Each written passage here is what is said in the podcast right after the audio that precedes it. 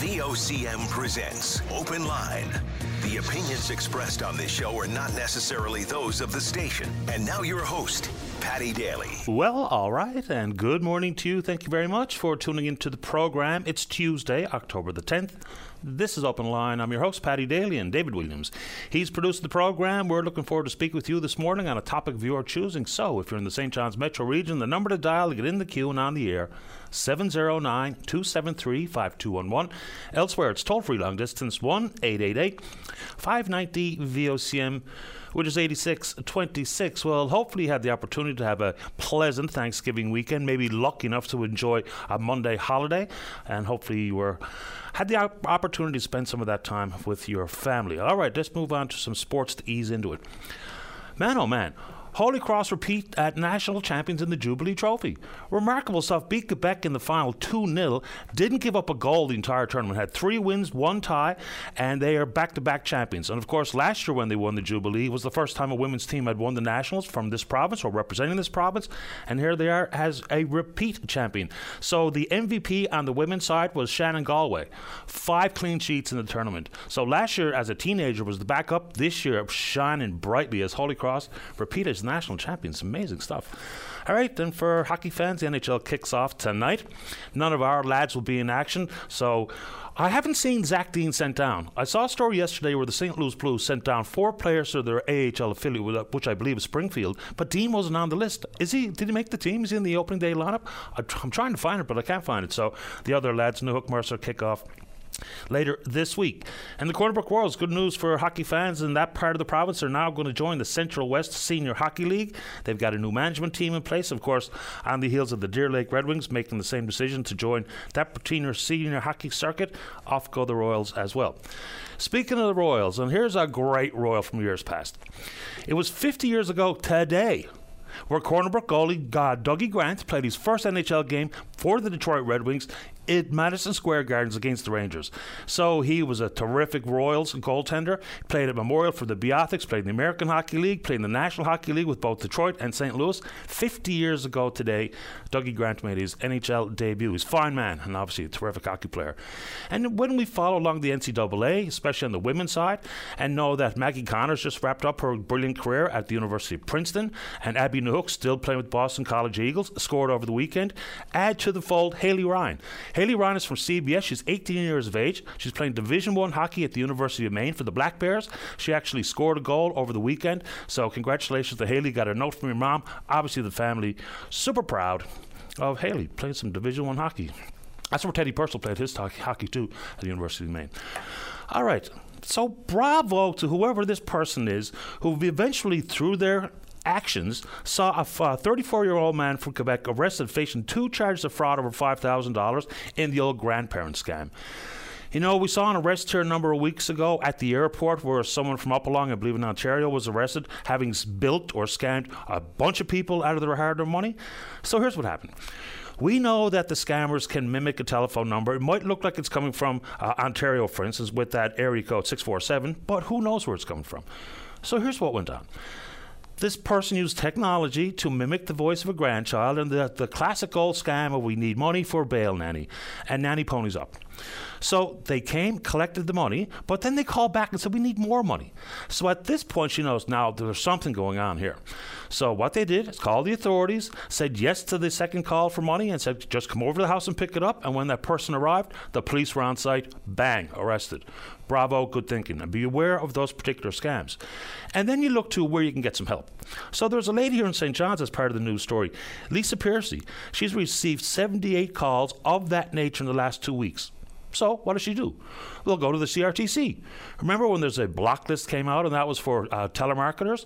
The CRT said basically we can't do anything.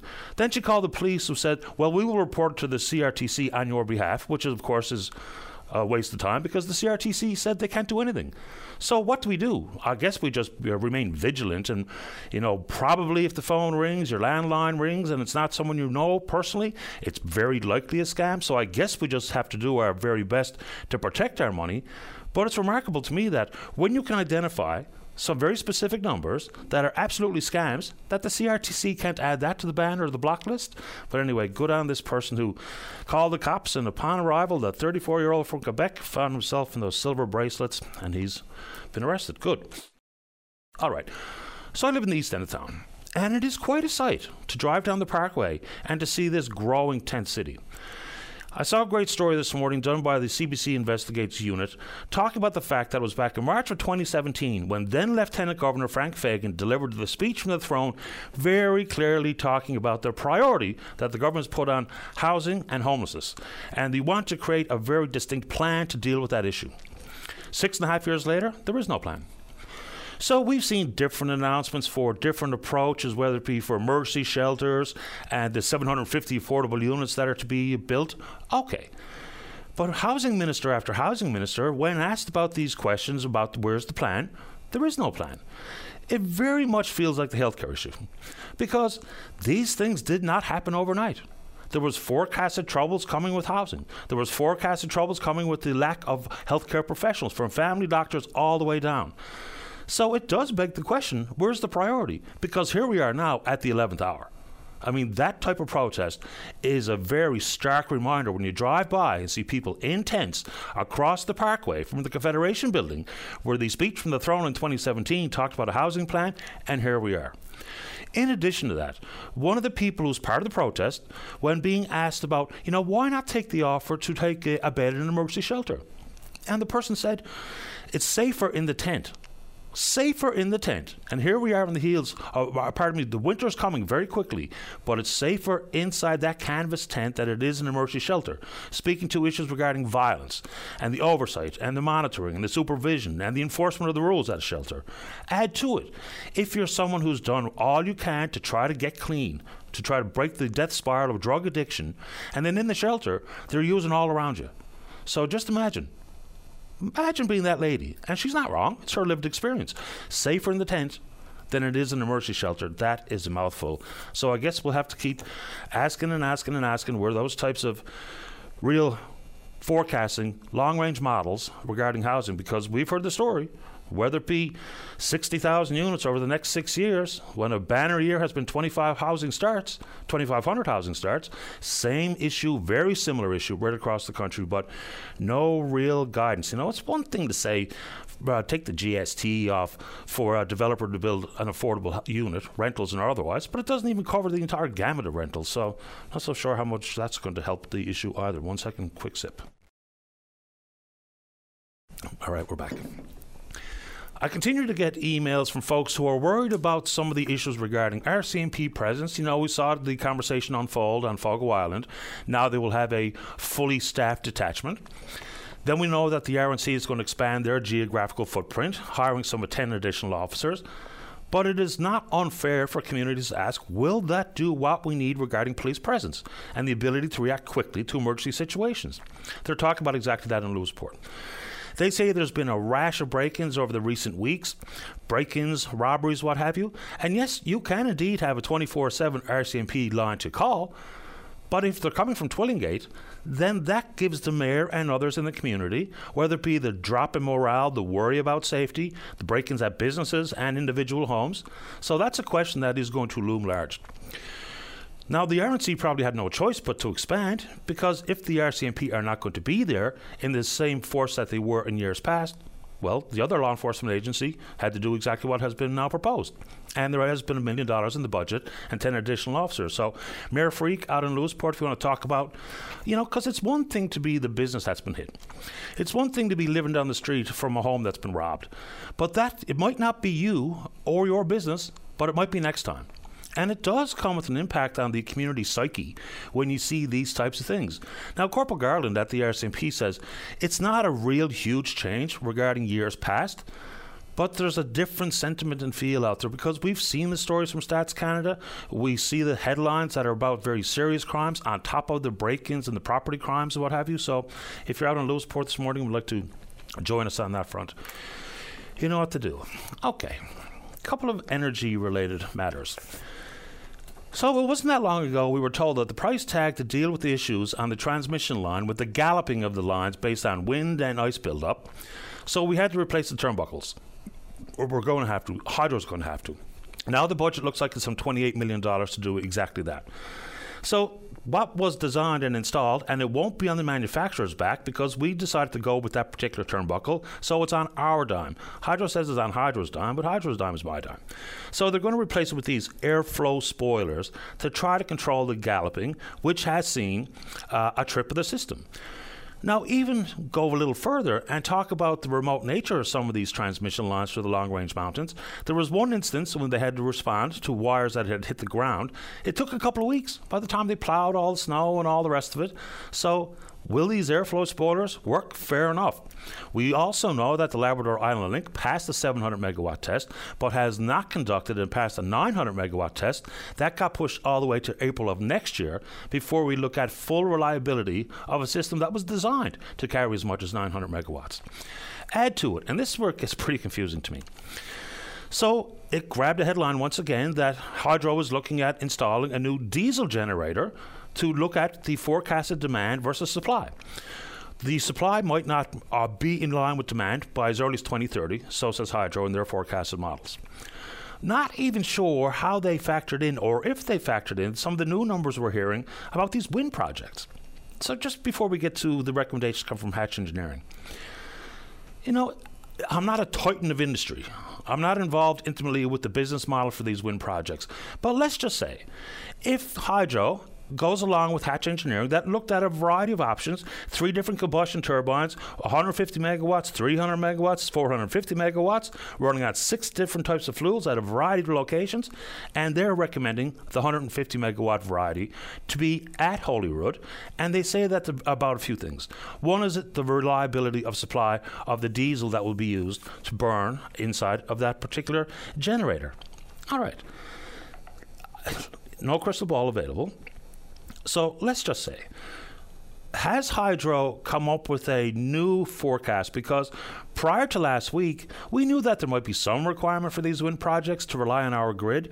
There might be some opportunity for them to sell excess power from their wind turbines back to our grid. We know full well that if they are buying power from us, they'll just pay a commercial rate. Now, we're told that all the infrastructure requirements are on them.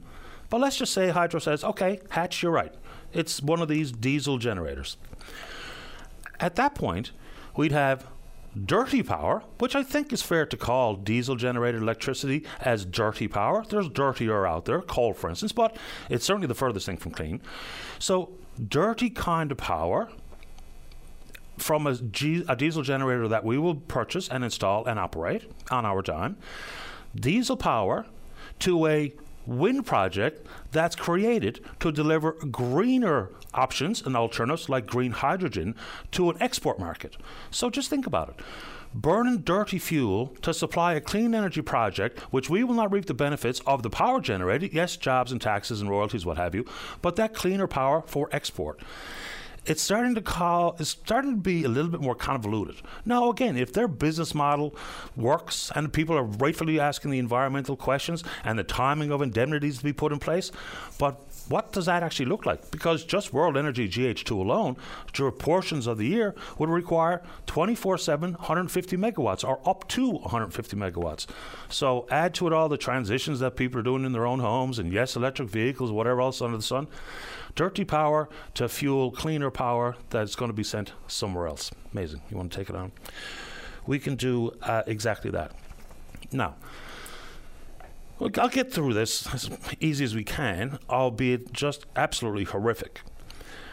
There's going to be a lot of folks out there who all of a sudden are geopolitical experts, but on Saturday afternoon, you saw the visuals as much as I did. It's dominating the global news reporting. Is the terrorist attack in Israel, Hamas, with a rocket strike that killed as many as 700 Israelis.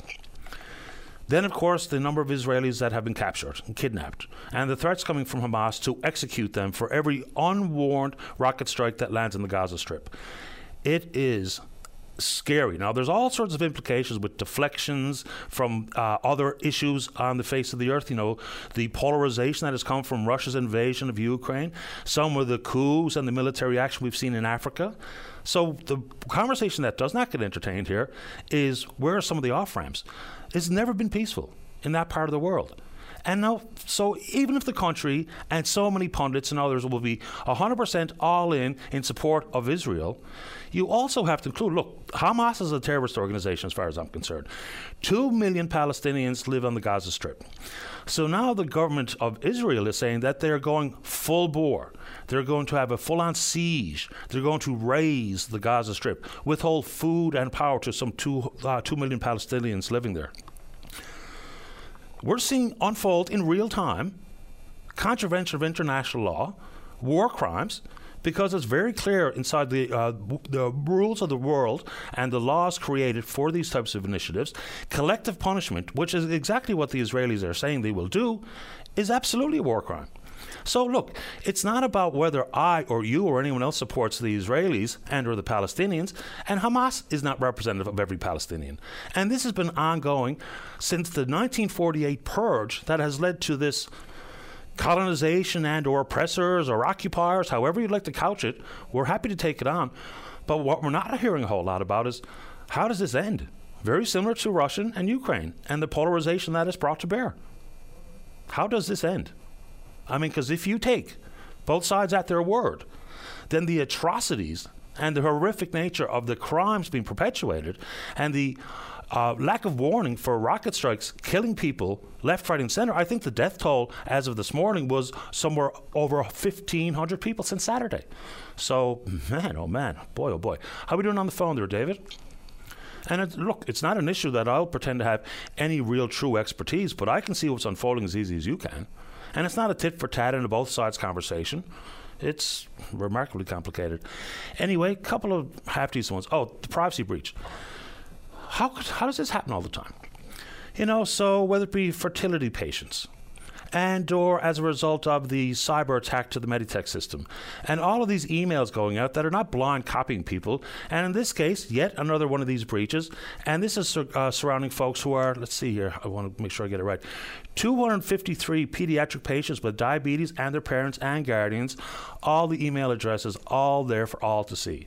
And yes, apologies will come from the health authorities, but learning a lesson from these fairly fundamental issues of protecting our privacy, no more important places to protect your privacy than with healthcare and or access to your money or your credit card or your banking information, but yet another privacy breach.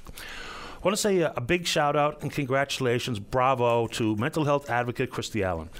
She's been on the show many times. She actually came on to announce that this was happening. She purchased a couple of tickets to see Taylor Swift and put them up for a ticket draw.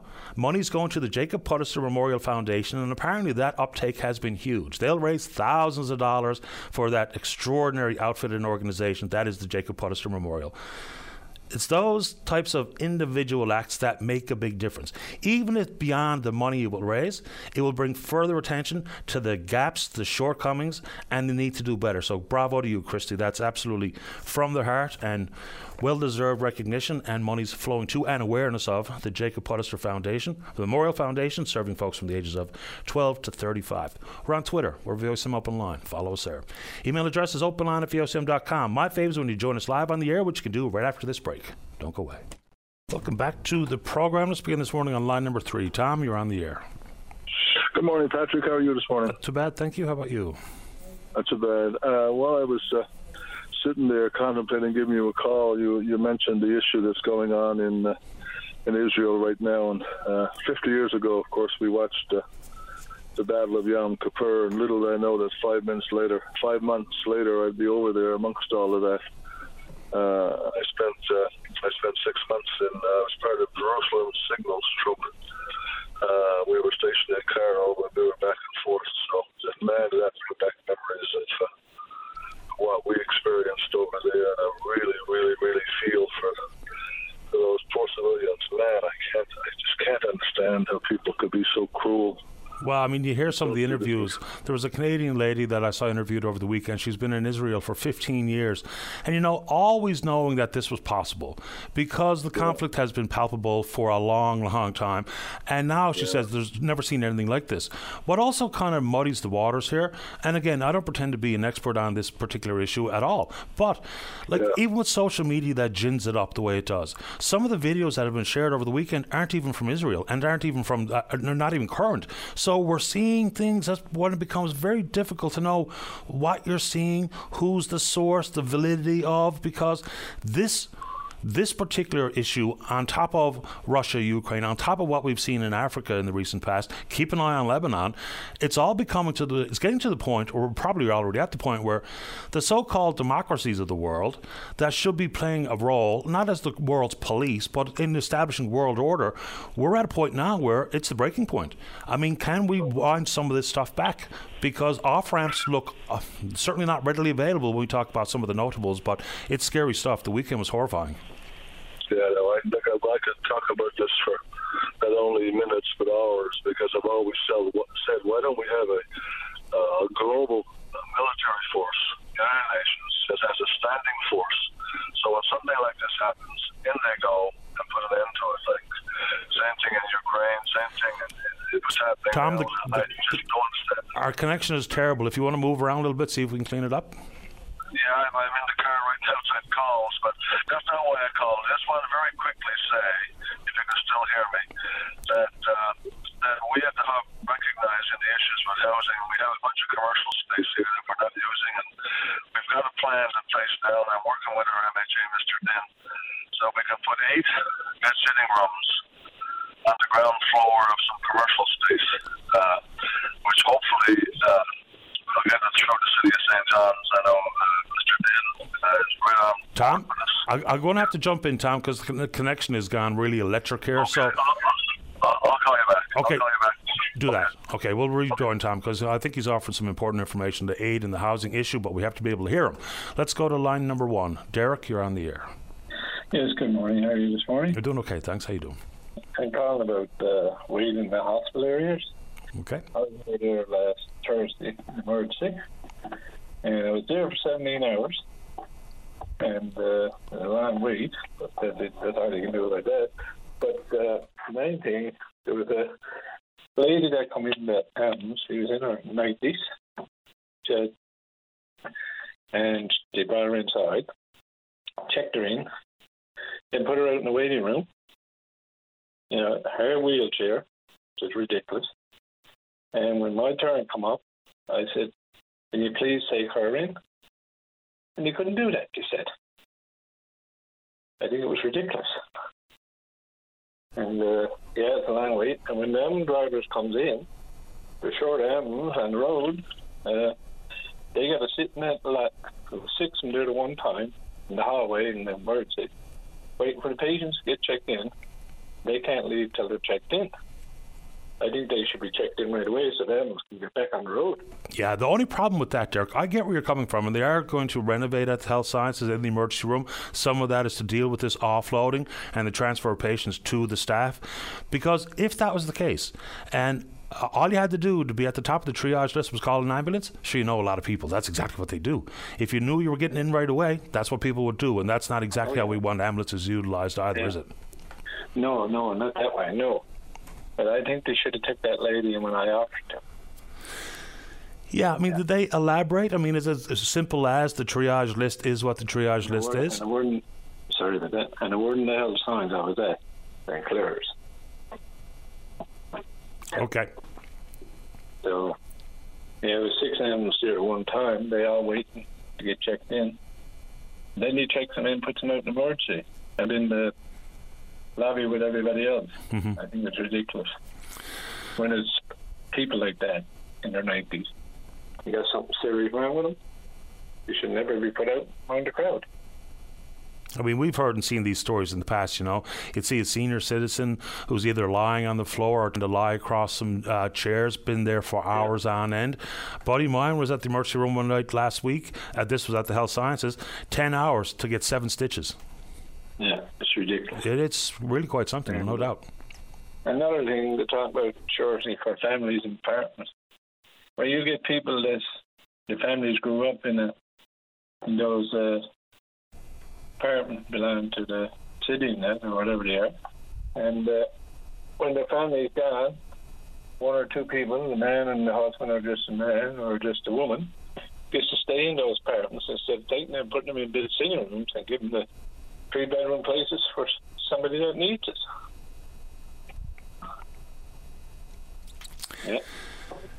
It's it's a bit of a messy situation out there, and you know I, I think there's no such thing as a poor or unwarranted suggestion as long as it's got some common sense associated with it when we try to find a roof over people's heads. Because we have gone so long now treating housing as simply a contributor to GDP versus a place to live, a safe place to put to lay your head and to raise your family. We've got to just change our tune and the way we think about housing, plain and simple. Because yes, it's the biggest purchase I'll ever make. Yes, it's the most equity I'll ever enjoy.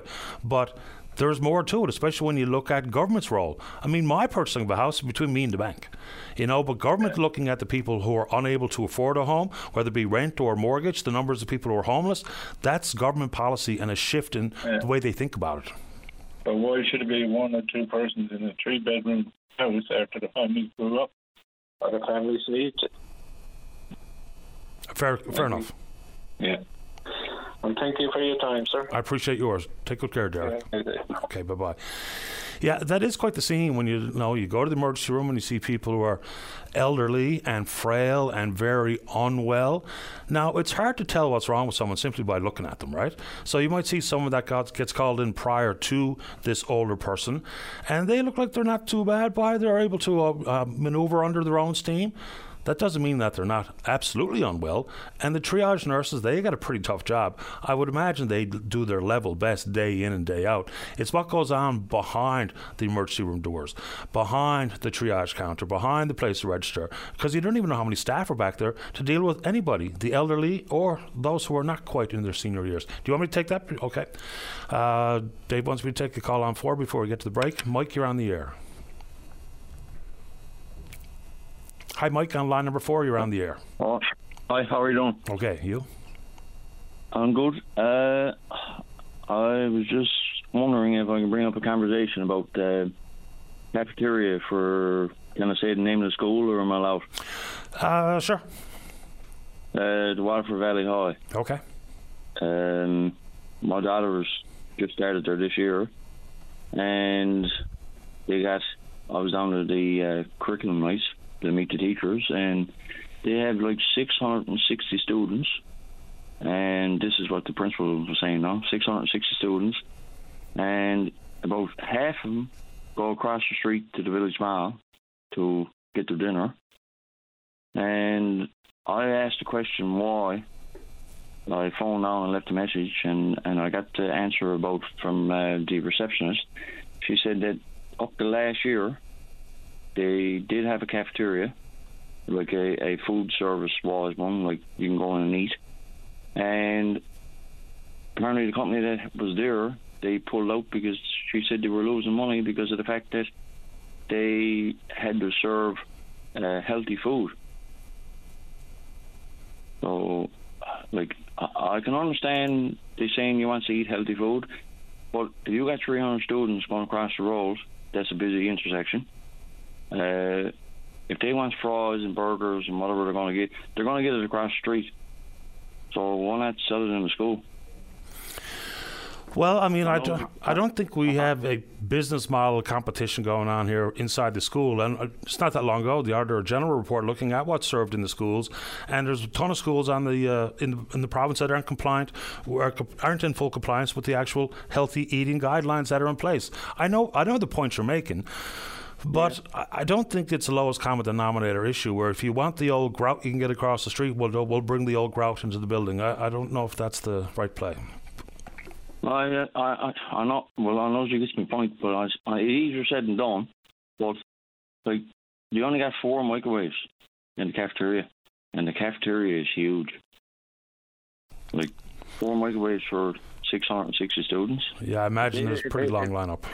Well, I, I would say for like anyway, I I emailed an MHA on it, uh, and they said they were looking into it, but you know, how long is it going to take to find out like to get something in there or or if anything is going to go in there? Because I know it, at another school where she went to before, we had the hot lunch program. You know, you order it month by month. You know what I mean? You, yep. Uh, anyway, I don't think they, I don't think this that's going to be down there because they're I guess for high school or whatever. But uh, like they don't even have a vending machine on it, or sandwich was, or you know what I mean. Like if, they don't have nothing on her. So what do they offer at the cafeteria? What do they offer? Yeah. They don't. They don't serve nothing on her. There's nothing. It's simply a room to eat in with four microwaves. That's it. Okay. They got a um, was it a kids eat smart program for breakfast. Yep. Apparently, they has that. I don't know if it's every day of the week or if it's only certain days. But apparently, they gives them apple, orange, you know, something to grab and go quick, and go on and go on to their their uh, classroom or whatever the case may be. But that's, like I say, I don't know if he said it was every day or it was every every second day or whatever it was. But that's all they have. Now where the where the cafeteria like where the kitchen is, I never noticed to see if see where it was to. But all I've seen was a big open space with all the tables where they had all the chairs there and they had four microwaves. So I don't know what the appropriate number is, and I would imagine it's also not what you can get for options for as a student to go across the village and into their food court, but it's just the fact that they want to get out of get out of the school, get off school grounds. You know, that's as much a thing as wanting a burger or whatever. yeah. Other than other than the uh, cafeteria related matter, how's your son or daughter uh, transitioning into high school? And you know, especially for mo- most students come from a smaller junior high than, than before they get into this massive school like Waterford Valley. Yeah, yeah, she's she's doing okay with Okay. it. She says it's a big, big, big change. I know they got a they got a lot of traveling to do. Because, I was down there and they got a, like that's a huge school for them amount of kids that they have in there. It is. It's a massive school. I've been in there many times. That it is. Mike, I appreciate the time this morning. Hopefully, the school year goes well for her. All right, thank you. You're Thanks welcome. for calling. Anytime. Take care. Have a good day. You too, sir. Bye bye. All right, come on. Uh, there we go. Okay, let's take a break. Uh, how we doing on the phone, Dave? Anyway, we'll take a break. When we come back, we're going to talk about that growing intensity of protesters right across the street from the Confederation building. Don't go away. Start your day off right. Get the latest updates on news, traffic, and weather conditions, plus interviews with today's newsmakers. Your go-to source before you get on the go. 5:30 to 9 a.m. weekdays. Your VOCM mornings. Welcome back to the show. Let's go to line number two. Say good morning to the NDP member for St. John Centre, leader of the party. That's Jim Dinn. Good morning, Jim. You're on the air. Good morning, Paddy, and thank you for having me on in this mozzie all day. No problem.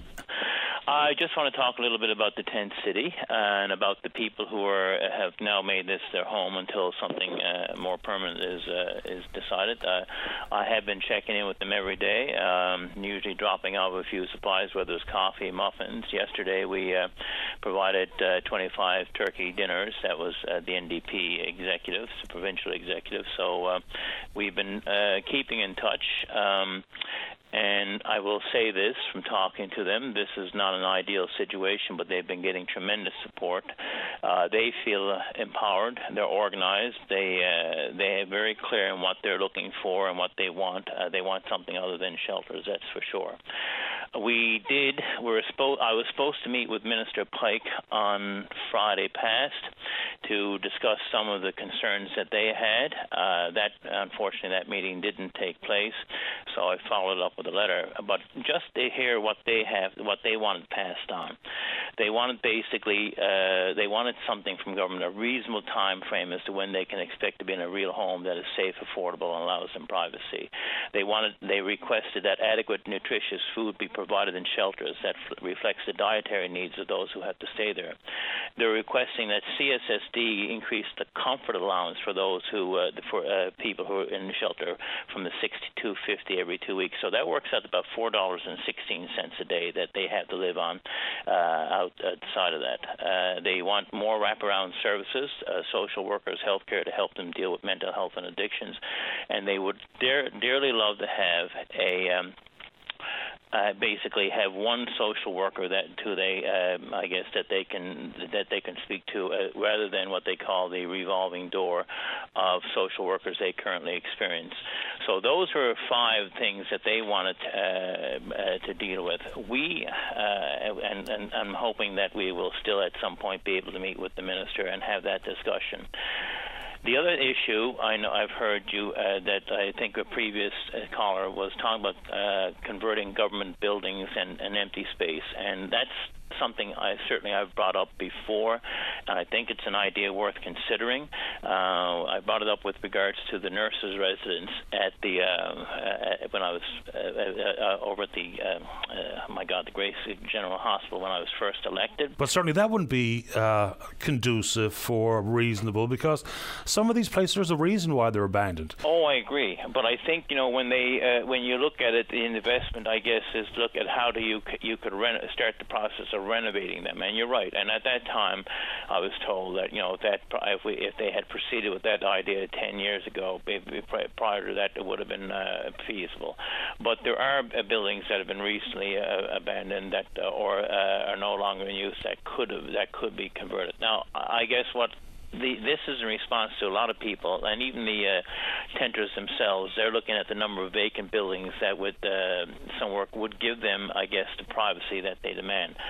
Otherwise, what we've been dealing with, I'll tell you here in, in, in, my office, we've had people who have been moved out of shelters where they had their um, their own, uh, I guess, space where they felt reasonably secure, and some of them, and uh, the, several of them have been um, been moved, have moved from uh, shelters from as far as away as Clarenville and they've been moved to shelters in town to congregate living where they do not feel safe, and they've ended up over at the uh, at the tent city, because and I and I heard you speak about this uh, at the beginning about where they, they feel safer there than they do in the uh, in, in. Let's just pick know. up on that for a second, yeah. because that is really a mouthful to feel safer in a tent than it is in a shelter. Yep. For every reason, whether it be the potential for violence and or if you're trying to kick a habit and you're being surrounded by people using, it's just an untenable situation My worry, look, I get the concept, whether it be tiny homes or modular homes or trailer parks or affordable units or apartment, but like whatever it is, we've got to consider it all.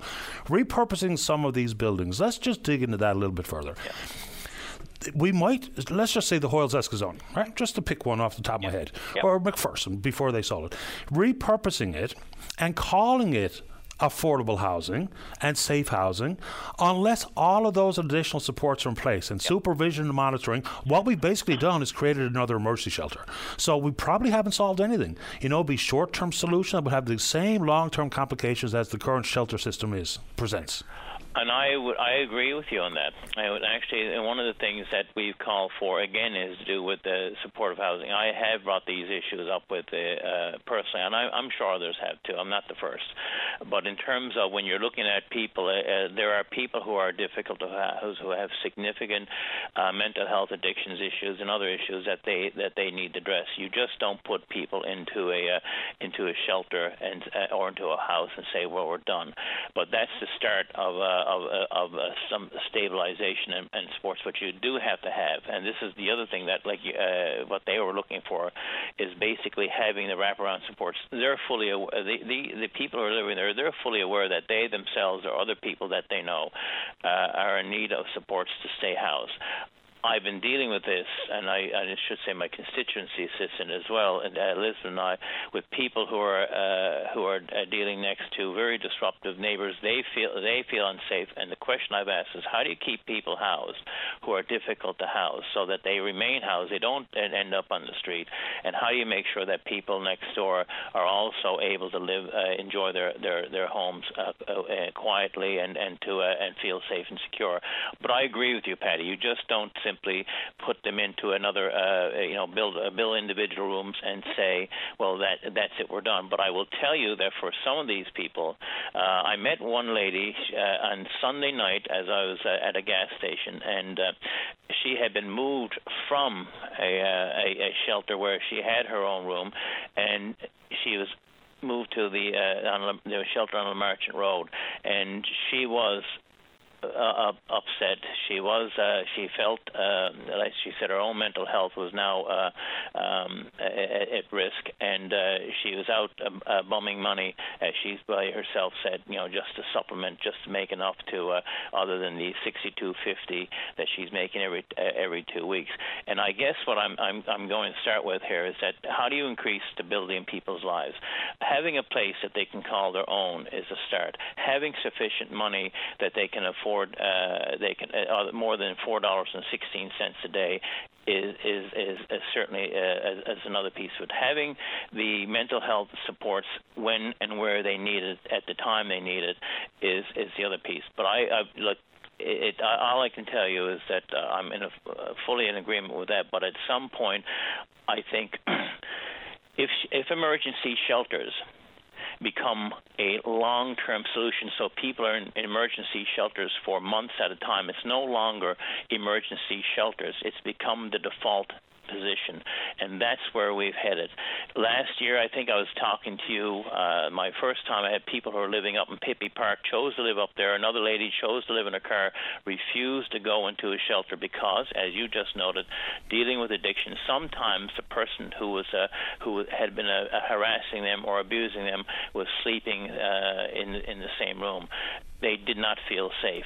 I was talking to a lady this year. Uh, she again is sleeping in her car. Uh, she's uh, finding, uh, or she refuses to go to shelter. She does not feel safe.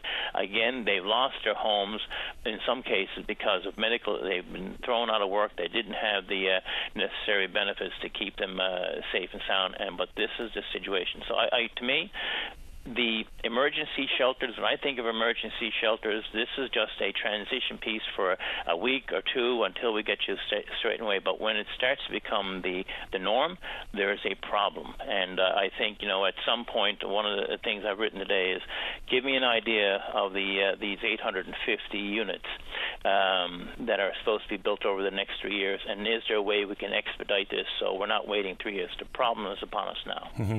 Jim, I appreciate the time this morning. Thank you. You're welcome. Thank take care. Bye bye. Jim Dinn, the NDP member for St. John Centre, of course, leader of the party. Uh, let's take a break. Melissa's in the queue, wants to respond to what she just heard from Jim Dinn. Sean picked up on the whole thought surrounding using or repurposing a government building. I said Hoyles Escasoni. Why? It just popped into my mind. It wasn't so that is a good option or a bad option, but Sean wants to pick up on that. Don't go away. Welcome back. Let's go to line number one. Melissa, you're on the air. Good morning, Paddy. How are you? Doing okay, thank you. How about you? Good. Um, the reason for my call, um, I totally respect Jim Dinn, and I've seen him give out coffee and food, and that's absolutely amazing. The one thing I wanted to mention was last night they had a lady from the government up at Tent City, and she was offering everybody like short-term housing, shelter, shelter out of the cold.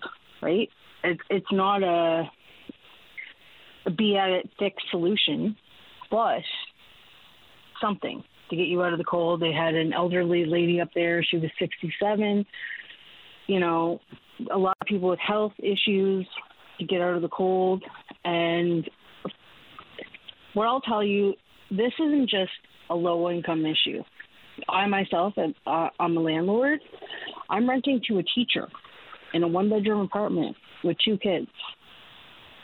You know, this isn't just with people with addictions, mental health issues, no. low income. This is everybody. There's a significant percentage of the population that is a missed paycheck away from homeless.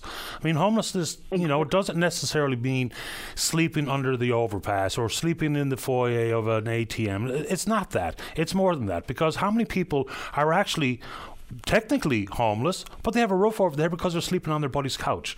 How many people do indeed have a roof over their head, but it's in a very unsafe environment? And how many people, once again, are a paycheck away from being out on the street looking for a buddy's couch to surf on? You know, so it's bigger than, I think you're right on the money there. It's not just folks who are in one stereotypical socioeconomic uh, category, it's bigger than that. There's no question. Exactly. And you know what? I'll even say it as a landlord. Why not have rent a rent cap? You know, um, there's people that like I never thought in a million years. Like we got a beautiful one bedroom basement apartment, and I never thought in a million years that we'd have, uh, you know, a teacher down there with two kids, renting to them. you know, eh, it's sad. It's sad, and you know, I, I get it. Short term shelters are not not a. It's it's a band aid right? And I, I and I get the people that live in that area. They don't want to see these shelters, and they don't want to have the issues of addiction and people with mental health and and all that. And I, I get that piece too, right? But it's not just people with low income and mental health issues and addiction, it's it's everywhere, and that's what we have to look at. It's a bigger piece. But I'll give, I will give the government a, a hand up here. They were out there last night, and they were giving people the opportunity to have shelter. And I will give the RNC a hand up. They were out there a lot, checking on people, making sure everyone was okay, um, making sure people had food, if anybody needed anything, uh, just making sure everyone was safe and okay. And I think that's ab- absolutely amazing.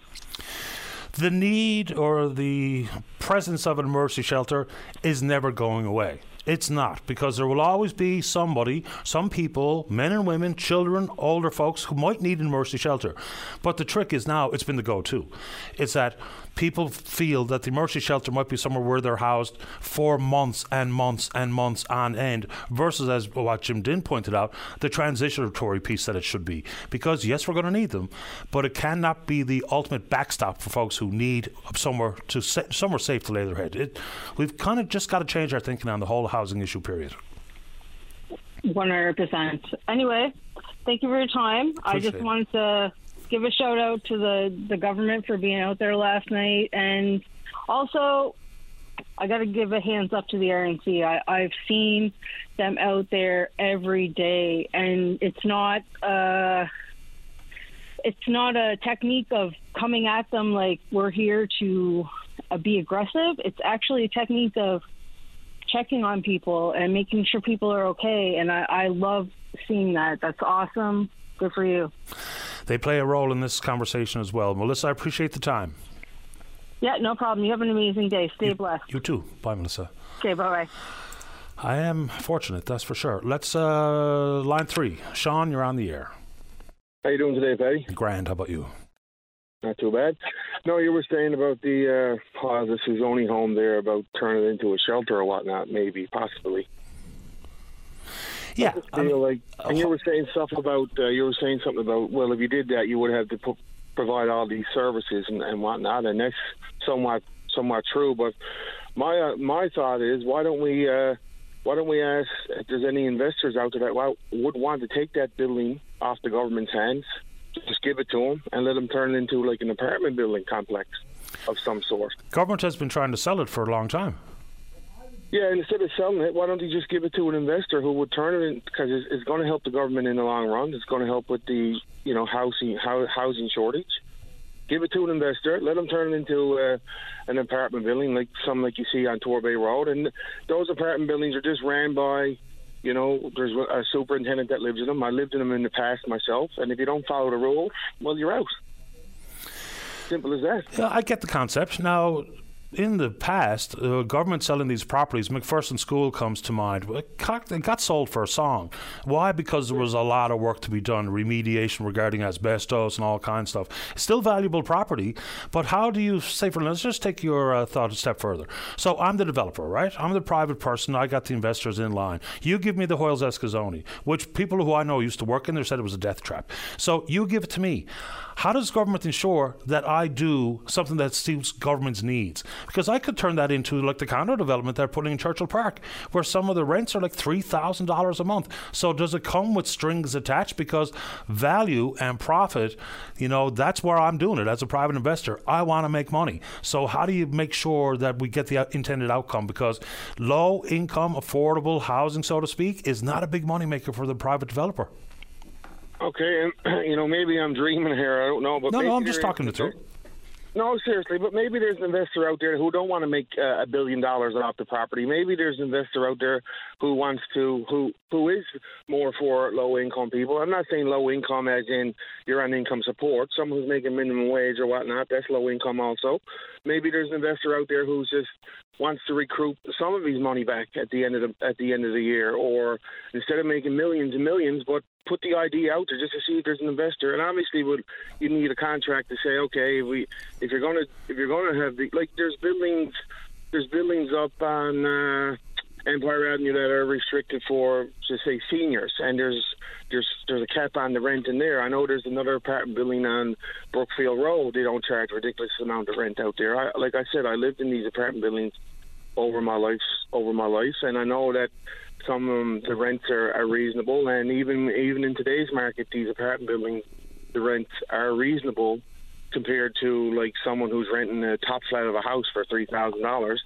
So maybe if they went and looked for an investor who's not trying to be become a multi-millionaire or you know line his pockets, just probably get some of his money back. Maybe that investor is out there, but if you don't ask, they're not going to know. Yeah, maybe there's you know regardless if someone has that altruistic spirit, it still comes with significant risk to take on a property. And I know we're just using it as an example, the whole right. Hoyles Escasoni uh, area, because even just transitioning that to livable, safe uh, place for whether it be affordable housing or however, however we're going to approach that, and the caveats attached to it, comes with pretty big risk. So, I mean, if government's listening, we've been talking about repurposing government buildings, of which there are many in various parts of the of the province.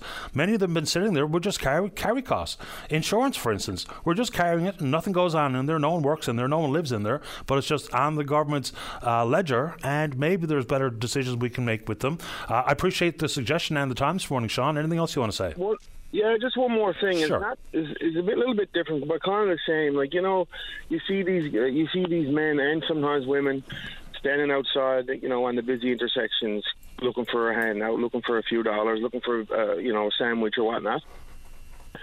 Uh, I was talking, and, and you know, I was talking to a guy there yesterday. I stopped there by uh, one of the busy intersections and had a quick chat with him. And I asked him, I was like, "I see you here every day." I said, "I, I come by here in the mornings. I go that way to go to work on Sundays. And I said, I come by here at three or four o'clock and you're still here. Like that takes a lot of effort, in my opinion, to be able to do that. And I, and I said to him, I was like, like, not to get too personal, like, what's your struggles? Like mental illness, addictions. He's like, I just don't want to work for somebody. So that's his choice. He's choosing to stay out there on that on, on that corner to, to collect those few dollars, and maybe he's homeless. He told me he had nowhere to live. So I said to him, "Why don't you try to change your life around? You know, see if there's a government program. See, can you go back to school? See, can you go get a job somewhere? Maybe you can find somewhere better to live. Maybe your life can turn around a little bit." So a lot of these people who I don't mean to say these people, but the guys that are out on the on on the corners collecting a few dollars, trying to trying to get a few dollars or a sandwich or whatnot. That's the choice they're making. That has nothing yeah. to do with me or you or the government.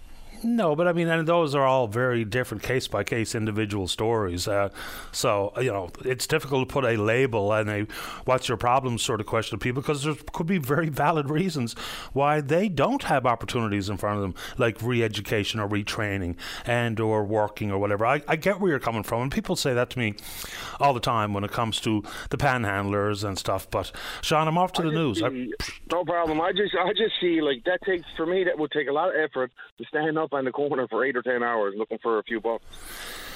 Fair ball. I appreciate the time, Sean. Thank you. All right, buddy. Take Bye-bye. care. All right, bye bye. Uh, let's take a break for the news. When we come back, wind energy. Don't go away. Stay informed and have your say on the news of the day with your VOCM. Join Linda Swain weekday afternoons from 4 to 5 p.m. for an hour of talk and discussion with decision makers and listeners like you. News Talk on your VOCM. Welcome back to the show. Let's go to line number four. Morning, Tom. You're on the air. Good morning, Paddy. Morning to you. I want to start off with um, October being uh, Child Abuse Prevention Month, and uh, I know it's in the news there now. And Connie Pike was on Friday with Linda, and listing off the fact that for the month of October in our 10 courts, there's 301 charges. excuse me, after fi- uh, uh, for 55 offenders for crimes against children. And like Connie um, said, only 10% of cases are reported, and only a small number of the 10% that get reported go to court. So if you if you start doing the math, that's a lot, a lot of children who are experiencing uh, traumatic events, which of course go on to lead to uh, lost or significantly impacted lives. And uh, you know, we've obviously been working hard to try and change that and uh, the Kids in Know program, which we've been pushing for, and my wife Bev Moore Davis has been pushing for since 2018, is slowly getting implemented in the schools, which is positive. However, you know, for all the children that right now today go home to that kind of horrific life, um, we're trying to take some steps this month to a bring attention, but also take some concrete action. So we want to announce um, a contest that we're running. It will be available Thursday on Miles for Smiles Foundation's website. Parents and caregivers will be able to download um, a safety circle or safety network worksheet. And the purpose of that is that children identify five safe adults that they would go to if they were hurt or afraid or if someone had done something to them.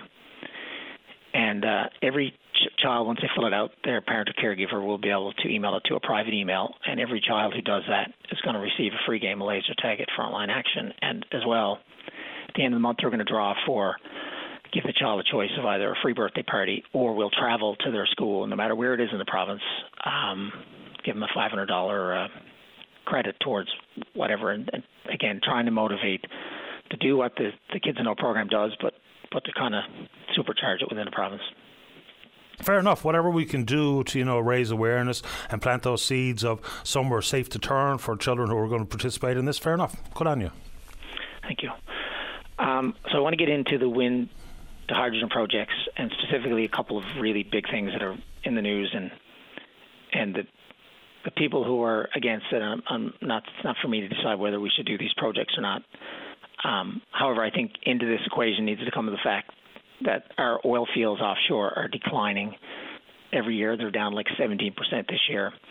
And um, with that, obviously, comes depleting revenues, jobs, and all the other things as these things come offline, which they will. I mean, even Terra Nova, which is coming online now, is only supposed to have another six to eight years. Um, and most of our oil fields have expiry dates on them. Uh, Terra Nova, I think we're 80 million barrels maybe out there. Not a lot. Right, right. That's right. Um, so, you know, so one thing that they're talking about is decommissioning fees, which I think is an important um, thing. And, you know, they're, they're saying there should be money put in an escrow account. And I hear, hear Doc O'Keefe, who I have a lot of respect for, talking about that. However, what I don't hear when he's on talking about Bay du Nord is what the decommissioning costs for oil fields, offshore oil fields would be, which estimates are between 350 million all the way up to over a billion dollars per oil field um, because you have to take all that, all the uh, subsea infrastructure off the ground. You got to fill in glory holes. You got to decommission GBSs and take everything off it and clean them all up so there's no oil there. So um, and then cap them. And you know, a lot of times, what we're seeing around the world, the United States alone, there are literally um, tens of thousands, hundreds of thousands of oil wells that are not capped. And the consequences of that are they leak methane into the atmosphere and they have significant um, impact on the uh, environment. So, so I think I think it's a great conversation to have. However, not to be uh, hypocritical, but the oil companies what they do is they list the decommissioning cost on their balance sheet. However, two things are relevant. There's no money tied to that. We don't have access to it. And, and secondly, anything over and above those costs that they've allocated, the province is on their hook. They can go back after past royalties. So that's a huge liability. Well, and it comes with part of our equity stake is right through end of life. So I've never really fully understood why the equity piece is so important to the government. Uh, the timing of the indemnities to be put in place regarding the wind projects is important, and it should be straight up polluter pays. When you talk about Bay du Nord, that's eight different wells at this moment in time. So it's hard to imagine a world where three $350 million fully decommissions an oil field of that scope and scale. So, yeah, fair point. I mean, because investment in is, on, is exactly that. It's investment out that becomes the. I guess the yoke around the company's neck, and they should be on the hook for 100% of it. Well, I guess based on their percentage of their stake of ownership, you know, between them and BP Canada and us, if it ever gets going. Yeah. And not only that, the what the majors do, they do a little bait and switch. So what they do, they'll sell their ownership to a smaller company. This is very common for Alberta's dealing with now with thousands of orphan wells. So then, of course, once they sell the say, you know, sell their their equity, now they're not on hook anymore. And then all of a sudden, now this company just goes bankrupt because they're not the, the big majors. So, so these are all real threats on the horizon, real liabilities for us, not just our children and grandchildren, but we're we're in the time scale of it being ours, and so so that's important. I also want to get into the demand, the electrical demand. So you know that goes both ways, which I think needs to be realized. Is that you know if we have 150 megawatt, for example, for the, the West for the GH2 World GH2 project, that that 150 megawatts can flow both ways. You know, potentially we could buy off them if we needed, if we had a failure of the Labrador Island Link or something else. That power can flow both ways because these projects are all building twice as much generating capacity than they require. That's when it's at full capacity because they know that the wind's not always going to be blowing uh, to that point. But but also the nice thing with wind, a lot of times we have the biggest demand when the wind is blowing the most because we have the most thermal loss to our structure. So potentially that power flowing both ways is relevant. And and the fact that they're only requiring relatively speaking, a small amount of power, 10 megawatts. I know there was a gentleman on last week talking about how we need to build infrastructure to have to have you know business, and this would definitely be in that category. And for people's information, um, Long Harbor has 85 peak megawatts and 76 average. So, so, so the Long Harbor, if, if we were to say every one of the five approved uh, wind hydrogen projects needs 10 megawatts of firm demand, well, that wouldn't be as much as we as we allocated to Long Harbor. Uh, IOC and Wabush mines up to 300 megawatts of of firm demand in Labrador. Corner Brook Pulp and Paper, 23 megawatts. Come by Chance, 31 megawatts.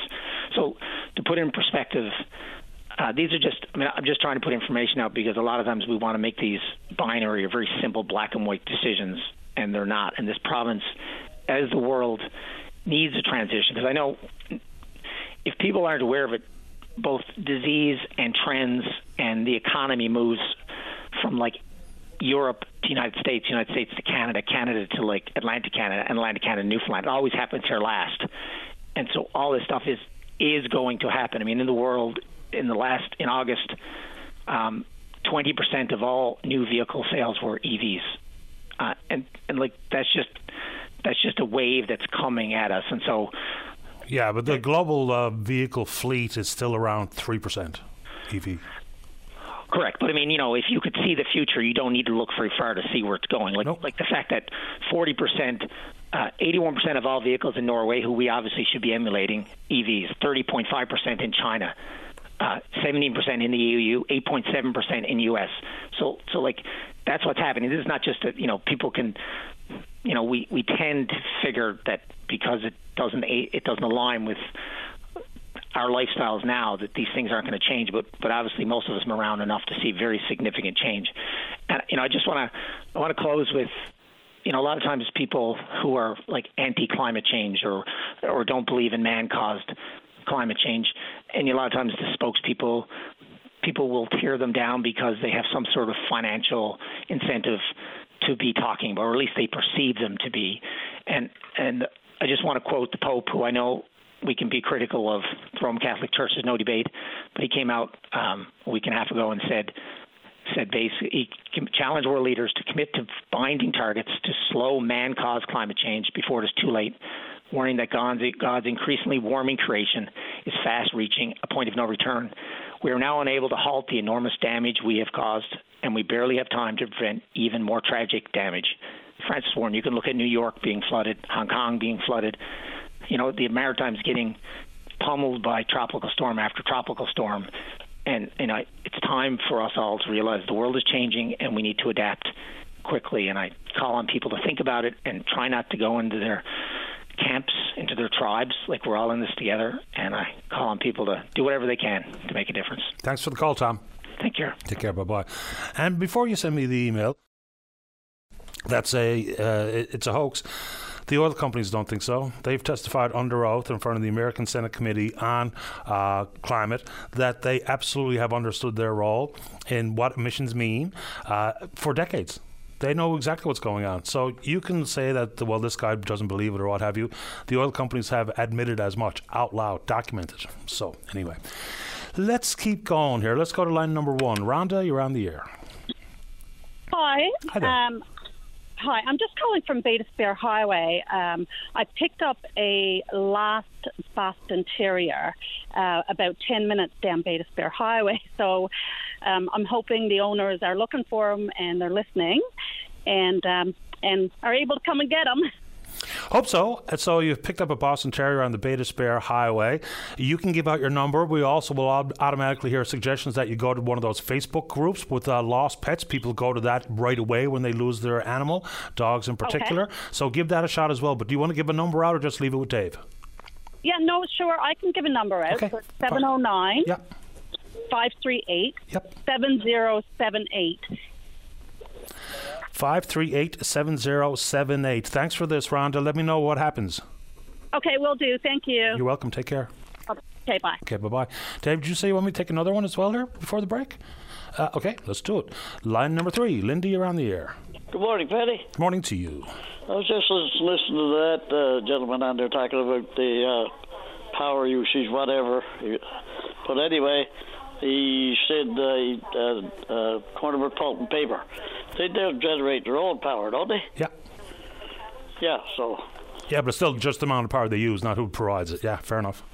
Right, you are. Now, this one here get get installation, get cozy, get rebates. Uh, that's an advertisement from uh, who? Take charge, Take I know, probably. Yeah. Yeah, but one thing they don't say with the installation, and I've never seen it in one of their advertisements. I've never seen it. It's got to be at least R18. Yeah, R18 all the way up to R30 if we're talking about the crawl space and stuff. Yeah. Right, you are. Yeah, and I think the minimum for the attic is maybe 50. Yeah. Okay. I had mine. I had my basement done. I thought I was all set for a rebate, and when I sent it in, uh, the insulation in the in the uh, in the basement was R12. So no rebate. And add to that, you're only eligible for that particular rebate, which is up to two thousand dollars. But your house, ha- the primary source of heat in your home has to be electric. So if you've got an oil furnace, you're not even eligible for this rebate. So don't even consider it. Oh, very good. Yep. Something else I just learned. okay, sir, that's it for me for today. No problem, Lindy. Thanks for this. Thanks, Paddy. Okay, man. Bye bye. Yeah, that's a couple of things there. There is minimum R value requirements, and there is the requirement of the primary source of heat to be electric to get in on that. And I think it's up to 75% of the cost of installation for the basement ceiling or walls, up to a thousand bucks. Rebate up to 50 if you're talking about your attic, up to a thousand dollars, adding up to that 2,000 maximum available. All right, let's take a break. Don't go away. Welcome back to the show. Let us go to line number two. Good morning, Hondas. You're on the air. Good morning, sir. Welcome to the program. What's on your mind? Uh, we have an issue here. Well, I'm I'm from Birchy Bay originally. I don't live in Birchy Bay, but my uh, grandparents are buried in the Pentecost Cemetery in Birchy Bay. The guy who lives next door to the cemetery had some pet rabbits, tame rabbits, and he released them about two years ago. And so those 12 rabbits are now 60 and they have our cemetery destroyed. Holes in graves, some two feet deep. Now, there was a funeral last weekend, and people have complained about stepping in rabbit holes. Can you imagine somebody going in there and breaking a leg, or an old elderly person going in, stepping in one of those holes and breaking a hip? I've contacted the church. I've got no response. I posted it on Facebook. I posted it on different sites. No response. I've set up a, a change.org web uh, web page. No response. It's like nobody wants to do anything. But I mean, we pay, or my parents pay, for a burial site at that cemetery. So they pay maintenance for this cemetery, which nothing be done. And it's time to stop. It needs to stop. So stop how? So I suppose what you're suggesting is they trap as many uh, as many of them as they can. Is that what you're saying? Well, it should be the the owner, the one that released the rabbits. He should have to go and catch his rabbits and do do with them properly, euthanize them if he has to. But he shouldn't be allowed to let them run free. I mean, if I had a dog and I let my dog run free, and my dog was destroying your property, it would be a different story, wouldn't it? Yeah, absolutely. Right. So why would a rabbit be any different? Is that common for rabbits to do that kind of damage? Well, uh, rabbits dig holes. dig burrows for the for to have their young. Sure, I, I mean I, I know what they do and how they behave, but they're digging them as deep as you're describing. I don't, I'm not sure I've seen that, but okay, fair enough. Two feet in graves. Wow. And I mean, like, it's to the point that you go to the cemetery to a funeral and there's rabbits everywhere. And it's getting to the point now that you're bringing coyotes into the picture because the coyotes are coming out and getting the rabbits. So when the coyotes clean up on the rabbits, what happens then? Then they go after the pets. Well, they when they run out of one food source, they'll find another one. That's right. Yeah. So I mean, something's got to be done. I mean, eventually it's going to be a child that's going to be out playing, and a coyote's going to come along and grab him. I don't know why anyone would release those rabbits like that in the first place, because obviously they will reproduce very, very quickly. Is there any any comment coming from the church or from the town? Nothing. I have a few comments on on one post that I had there. Like, I think eight people commented, but nobody would sign a petition. So everybody wants to do something, but nobody wants to do nothing. Fair enough. Uh, it's a, it's a strange problem to have, but a real one all the same. Yeah. And I mean, these rabbits are destroying. Like uh, like I say, if I were to go in now, I, I mean, I've worked landscaping. If I were to go in there and do a job in that cemetery to fix that cemetery the way it is, I want twenty five, thirty thousand dollars. And of course, that would be on the church's dime. And however, they, you know, of course, we all know how churches raise money. So that's a strange issue for the folks in Birchy Bay to be dealing with, and no question. So when were the rabbits initially released? About two years ago. Yeah. So if that was a dozen, it's every bit of sixty now. Exactly. Yeah. Because I mean, they breed twice a year, three times a year if it's a good year. Right. And I mean, they had four or five rabbits each time. So don't take long. No, sir, it does not take long. And once again, David uh, said before we were coming back that this is a sounds like a very Newfoundland and Labrador problem, uh, but it's a very real problem. If it's ripping apart the cemetery the way you describe, then someone's going to get out in front of it. You would imagine the church acknowledges what's going on. The uh, whoever the municipal leaders are in Birchy Bay know what's going on. Maybe just maybe they can try to do something about it. But see, it's been brought to the town before and nothing has been done. I think it has a lot to do with who the person is that released the rabbits. Oh, okay, that generally plays a role. Right? So basically, he can release the rabbits and do what he wants, but if you do it, we're going to do something about it. Unfortunately, relationships and personalities do drive some of these reactions. There's no doubt about that. It's a, one of those who you know kind of things. Yes. I appreciate you bringing it up this morning, Honda. Anything else before we say goodbye? Thank you. All right. Okay, take care. Bye bye. All right, bye bye.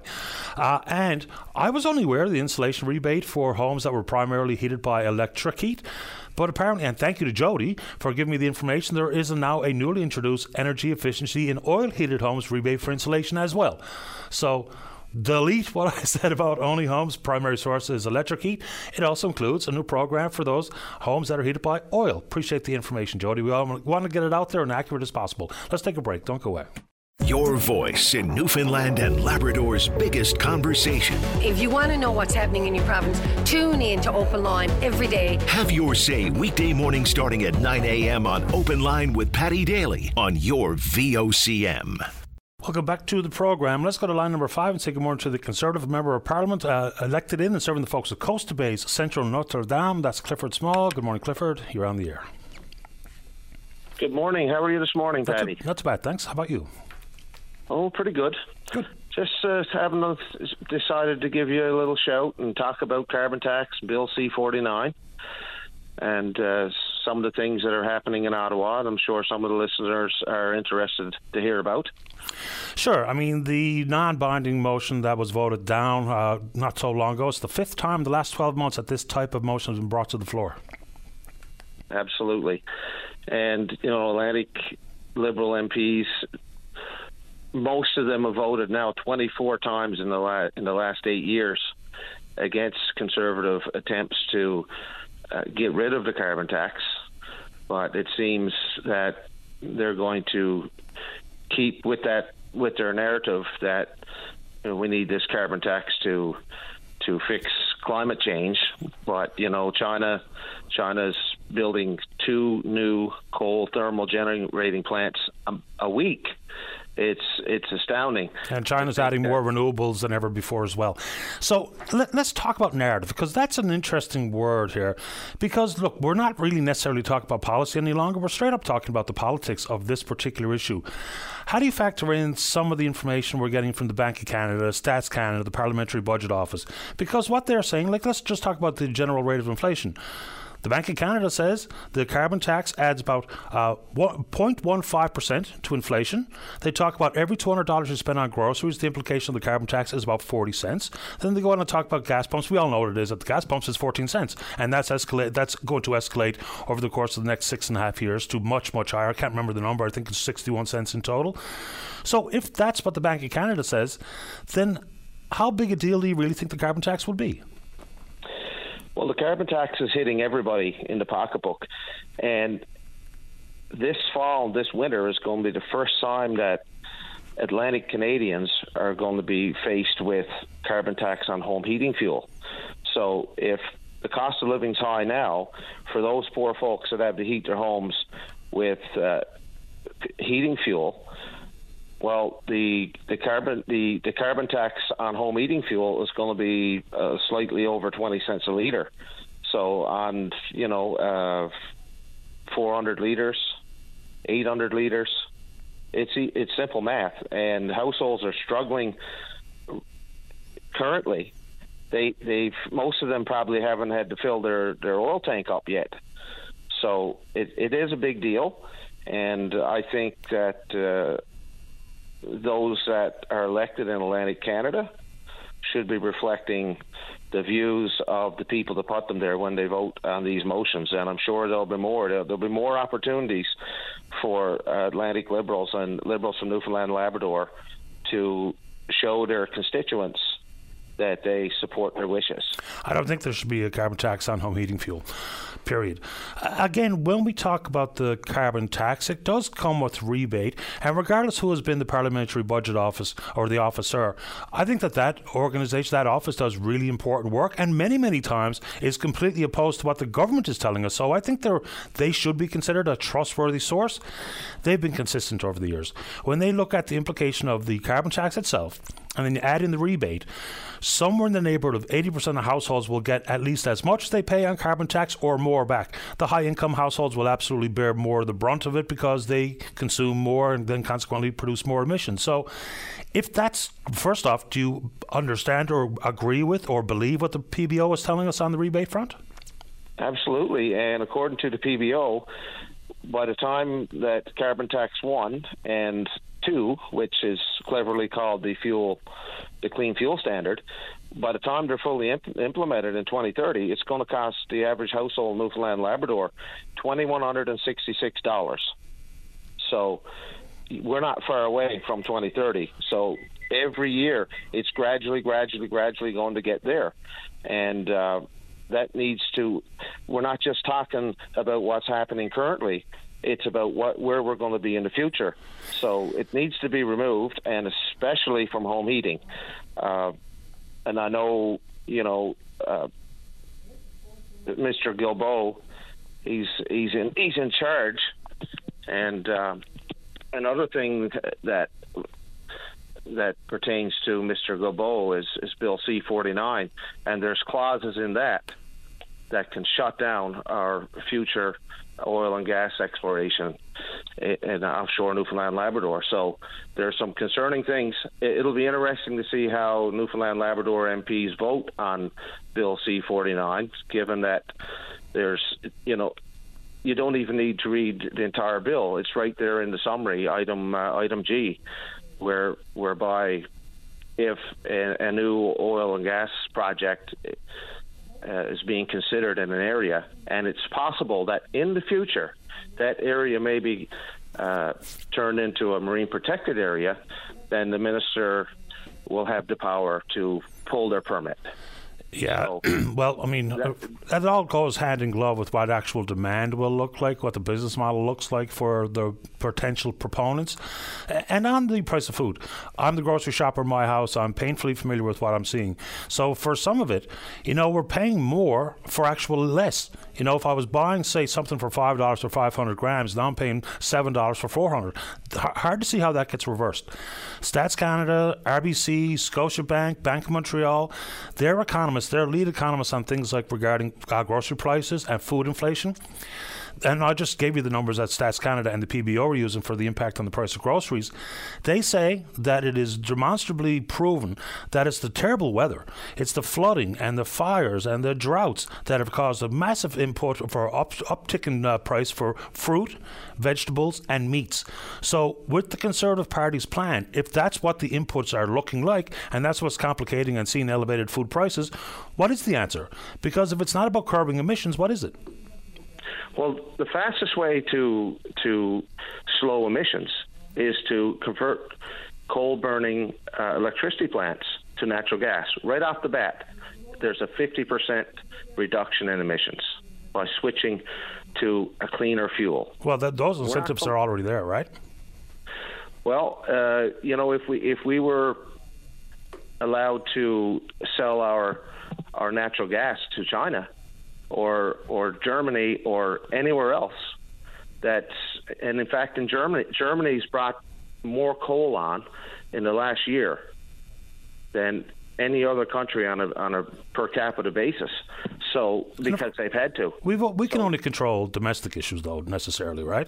You know, we can see these wind projects try to export green hydrogen to Germany or wherever the market may end up being. I don't know what the, how that's going to work or what it's going to look like.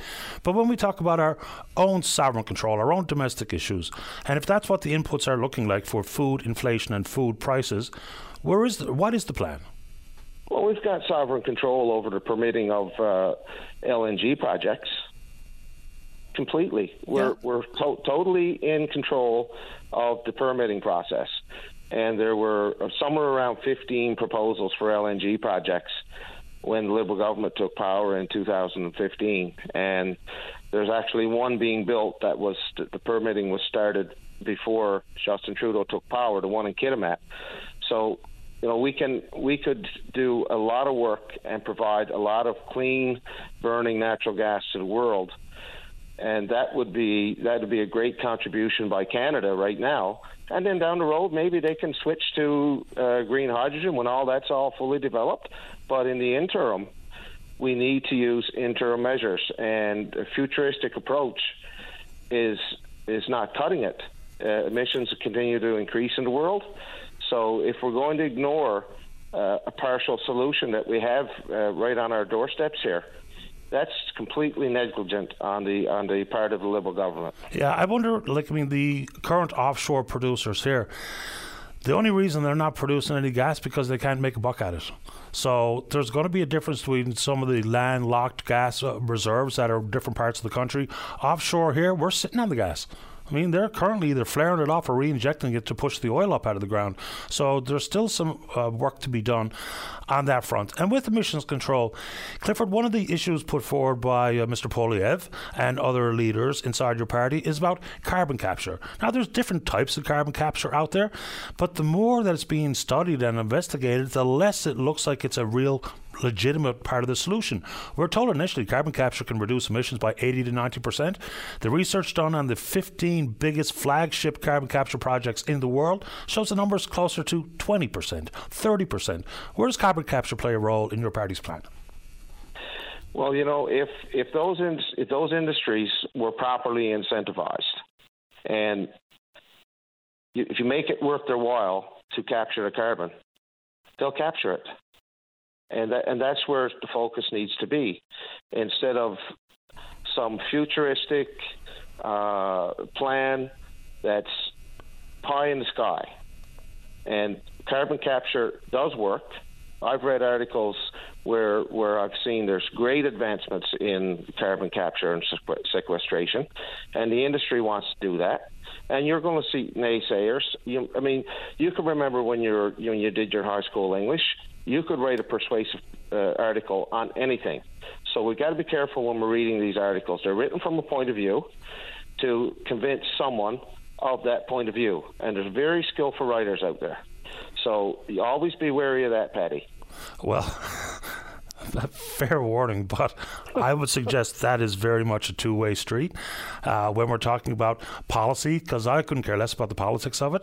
I just want I want the policies to be good, and I don't care which party brings forward the good policy. To be honest with you, it's neither here nor there for me. I just want things to work. And you know, natural gas. There's nothing clean. There's nothing green perfectly green or clean. Everything comes with environmental cost, including natural gas. Even if we just talk about the production, because you can talk about emissions on site, but then also have to include emissions downstream. So again, whether it be wind or solar or hydrogen or uh, tidal grab or it, it, all comes with a cost. So does hydroelectricity, which we focus a, a lot on in this province. So nothing's perfectly green or perfectly clean. I'll give you the last comment before we say goodbye this morning, Cliff. Yep, there's nothing perfectly green or perfectly there's clean. Not. You're absolutely right. And but there's cleaner figures. and greener, though. Yes. Here's some figures on producing a gigawatt of wind power, and I, support wind power. So to produce a single gigawatt of wind power, you need 44 million pounds of copper, 150,000 tons of steel, 24,000 tons of iron, 1,000 tons of aluminum, 700,000 tons of concrete, and 12,000 tons of fiberglass. So, you know, wind energy is great. It's going to support our natural resource extraction industries. Um, but there's, it, it, it's not, you, you take a gigawatt, it's nothing. So we're going to need to produce a lot of our natural resources. There are no electric shovels, no electric trucks.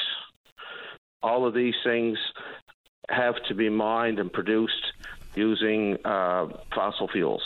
So, you know, we've got a long way to go. And uh, yeah, green hydrogen definitely part of the, the solution in the future. But we, you, you have to remember those figures that I just gave you. And I'm very happy to support the the uh, green hydrogen project in my riding in, in Botwood. I've got the only copper mine in Newfoundland and Labrador uh, down on the Baie Verte Peninsula.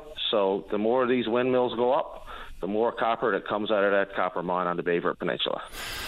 We've got the critical minerals, and there's going to be a global spat over the uh, extraction, production, and distribution of those. I appreciate the time, Cliff. Thanks for this. You're welcome. Take care. Take care. Bye. Okay. Cliff Small, CPC member of Costa Bay, Central Notre Dame. Uh, gigawatt is a billion watts we can all wrap our mind around a watt, you know, because it would be a light bulb in your home. Uh, so yeah, gigawatt is a billion watts. Let's take a break. Don't go away. Welcome back to the show. Just then, a quick note about copper. Of course, lots of copper at Voisey's, and uh, I'm told that at uh, IOC, somewhere in the neighborhood, a, a, high percentage of the shovels are actually electric as well. Okay, there we go. Appreciate the info. Let's go to line number one. Good morning, Anne. You're on the air. Well, good morning. Um, thank you for taking my call. No I'm problem. a little nervous, so please bear with me. Take your time. Um, um, on August the 8th, uh, my sister was diagnosed with uh, stage four lung cancer. Oh my. so, um, with that, they wanted to do a PET scan um, to, I guess, to see if it was in her bones. So they said she'd be about maybe two to three weeks so it was more closer to three weeks. So she did get the pan, uh, the pit scan done. Actually, I think it's going to be um, three weeks this coming Thursday. Um, since then, like I say, she hasn't she hasn't spoken or heard from anyone. So today she's contacted her doctor, and he's away now on holidays until the 24th of October um, you know, she's been waiting this long. It's like they've diagnosed her and they forgot about her because she's heard nothing and she has spoken to no one. So, do we even know if the PET scan has been read yet, or we're simply it's been read, but it's on her oncologist's desk who happens to be away? Um, well, um, normally it doesn't take that long um, for the PET scan. Like we've talked to, you know, um, a few people that have had a PET scan done, and they certainly haven't been three weeks, almost three weeks waiting for it. Um, she hasn't been. Uh, like normally, we would think that there would be an oncologist in place for her, but she has nowhere, or she doesn't know where to turn right now because she just called her doctor's office, and the secretary said that he's away until the 24th. So where does that leave her, really? You know, she's been waiting, um, given the diagnosis, and we're coming up over maybe close to eight weeks. That's nothing. And so, not only no word, but not even on a course of treatment as of yet? Nothing, sir. Nothing. Absolutely nothing. And who do you call, really? That's a good question. You know, other than department leads or department heads, I wouldn't even know where else to turn because if the doctor that she should be seeing next is away till I, th- I believe you said the 24th of this month, I wouldn't That's know where to turn. Yeah. No. So I, I just, I mean, I know that the health care is not in a good place for now, but you know, it's a long time waiting when you've been giving that diagnosis. Absolutely. Not only for managing symptoms and potentially getting better, but what it does to your mind and everyone around you. Absolutely has huge implication. Yep, absolutely. You know, look, I, I don't know. I'm sorry. Go ahead. I don't know if there's anybody out there that could, you know, if there's somewhere that she can call or you know, because they have to wait again until the 24th. Like there is something really, really wrong with the system.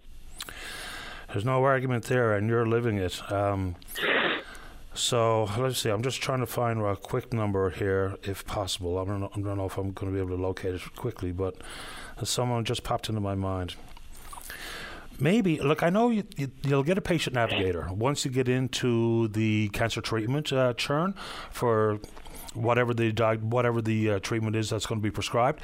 So maybe just maybe if you call the Bliss Center and see if there's a patient navigator who can just give you some guidance because they're living it and working it day in and day out. So I would try that to begin with. Okay. So that would be the Bliss. Yeah, the Dr. H. Bliss Murphy Cancer Center, right there at the Health Sciences. If you call and just ask if there's potential to speak with a patient navigator, because, you know, just describe the situation you find yourself in or your sister and see if they can give you some guidance or somewhere to turn or some advice because they would know much more about it than I would. So I'd start there. Okay. Okay, thank you so much for your time. Anytime, man. Let me know if you have any luck. If not, we'll go back to the drawing board. Okay, thank you so much. You're welcome, man. Wish your sister well for me. Thank you. Have a great day. You too. Bye bye. Bye bye. Yeah, boy, that's a long time to wait. Uh, let's go to line number two. Wayne, you're on the air. Good morning, Paddy. Morning to you. Uh, I'm calling about the moose fencing. Uh, I think on Friday, the minister, I, I don't really know his name, that's involved with, uh, I guess, putting up the moose fencing. They're going to do a study uh, or something on uh, on the moose fencing. Okay. Uh, three months ago, I was talking to Mr. Byrne, told him about uh, the moose fence that's in place on the west coast and all the trees that's down across it. That's three months ago to see if they can get something done with it because it works very well. The fencing works very well. I, I'm a truck driver, so I deal with moose pretty constantly across the island. And one place that you can relax a little bit is from Virgil Road to Glens Turnoff. I think it's twice now I've seen moose outside the fence since I've been there. I I can't remember being an accident in that section. And here they are now. The government's going to do a study to see if it's feasible to put fencing across. Uh, I wasn't here on Friday, so I assume Linda was speaking with uh, John Abbott. He's the new Minister of Transportation and Infrastructure after Elvis yeah. Loveless was moved out of the portfolio. Look, I mean, sometimes the whole bit about what we're going to do a study. Moose fencing exists not only in this province but elsewhere. You know, to look at what the risk was and the number of collisions prior to the fence being installed should be pretty fundamental math to be able to wrap your mind around whether or not it works. It's not going to be perfect. You will see moose outside the fence, but certainly not to the extent you would if there was no fence. And yes, we can talk about the snow might allow moose to jump the fence, and yes, there might be snow and storms that knock fences down, and it won't be just a matter of putting them up and then they're there forevermore. But we kind of understand those things, right? And then people will say, well, what about access to the backcountry? You know, I want to be able to not have to go 15 kilometres. You mean you can put the cattle gates in? Right, I mean, when we lived and worked in Jasper, there was a fence around the golf course to keep the elk off as much as possible, and for the walkers or the golf carts, we just went over the cattle gate this on the mainland, like through Nova Scotia and New Brunswick, uh, the man gates, as we call them, the small gates, they're big enough up there for you to bring your four wheeler through them. Here in Newfoundland, the ones they put there is just barely big enough to walk through. Okay. But if they don't soon have a maintenance program in place to even look after the, pre- the existing fence that's there, there's not going to be a fence there because with all these trees, there's at least 20 trees down across the fence. And now with the snow coming on, well, that's going to bring the fence down. Yes, because as you rightfully point out, just putting it up is the initial expense. That doesn't mean that's the last time you're going to have to do anything or spend any money on them. Right, they haven't been touched since they put them there. Okay. How long right. how, how long have they been there? Do you know? I would say about ten years now, close on it. Okay. I'm thinking that number is coming to mind for for some reason, but I don't know if it's actually that long, and maybe not. It could be eight years, something like that. Yeah, not that it was ultimately that important. I was just curious if you had a number off the top of your head. But fair enough. But I, I like I drive to the mainland and stuff, and every section of road that's being upgraded now, there's fencing going in. Uh, through New Brunswick, through Nova Scotia, every every kilometer of road that's the Trans Canada, is the fencing is going in with it. And I don't know why they don't do it here. Well, I asked Mr. Byrne that, and he said he didn't think of it. Well, I mean, there's notorious hotspots, right? Around Salmonier Line or out in certain parts of Central and up the Northern Peninsula. There are spots where we know the potential uh, for a moose to be struck by a vehicle is higher than in other areas. Even if you just start with some of those spots, you know, let's do that as a study. Let's not look at what's worked elsewhere because we know that it has some potential positive impact. Is let's just put up a fence in one of the real notorious spots and let's see what it looks like for the course of the, the most dangerous six months. You know? Well, I don't know. I don't know if they can really do that. Why not? This poor man that got killed last week up to Birchy. That's in an area where you don't see very many moose in that pertain precise area there, right? Okay, all right. Now, just west of it, yes, there's moose, but in that exact area, that kilometer of road, uh, I've never seen in 40 odd years, I've never seen a moose in that area. Well, you're the man on the road. You know more about it than I do. I, you know, I don't go a whole lot further uh, frequently beyond, say, Salmon Line, Whitbourne area, but I guarantee there's certain spots on the Salmon Line, for instance, that are notorious. Oh. Yes, yes. Uh, anywhere, Butterpot Park, you got trees close to the road, they're going to cross. Uh, in Fox Trap area, from that to Paddy's Pond, you got moose crossing right? They can cross almost anywhere. Sure. But I know how they're going to do a study to see where where the heavier population and the most dangerous spots at. I don't know how they're going to do that, other than drive some nights themselves, and then you might drive across town and not see a moose. Yeah, you're right there. Uh, and you know, there's certain parts of the province where there's absolutely tons of moose, and not great highway networks, but yet people are aware, so they also judge their behaviors accordingly, whether it be speed or time of day that they travel, if they have an option. So, yes, between cutting back the alders, watching your speed, to, uh, cognizant of the time of day, it all plays a role, and fencing belongs as some part of that conversation. Wayne, I'll give you the last thought before I have to get to the news break. I think when they're doing the roads, uh, do it, finish the sides like they do on the mainland, and have tractors keeping it mowed down. I'm, I'm sure there's federal funding out there to start this program, and uh, start looking at that. You've got small provinces like PEI that does this. So why can't Newfoundland get on board with this? There's no reason why beyond money. Uh, off right. to the break I go, Wayne. Appreciate the time. Drive safe. Thank you. You're welcome. Bye bye. All right, let's go ahead and take a break for the news. Don't go away. Join Greg Smith weeknights at 545 as he chats with local musicians about life, inspiration shows, and new music. Tune into Soundcheck, your backstage pass to the local music scene on your VOCM. Welcome back to the show. Let's go to line number six. Good morning, Sean. You're on the air. Hello, Pat. How are you? Doing okay this morning. How you doing?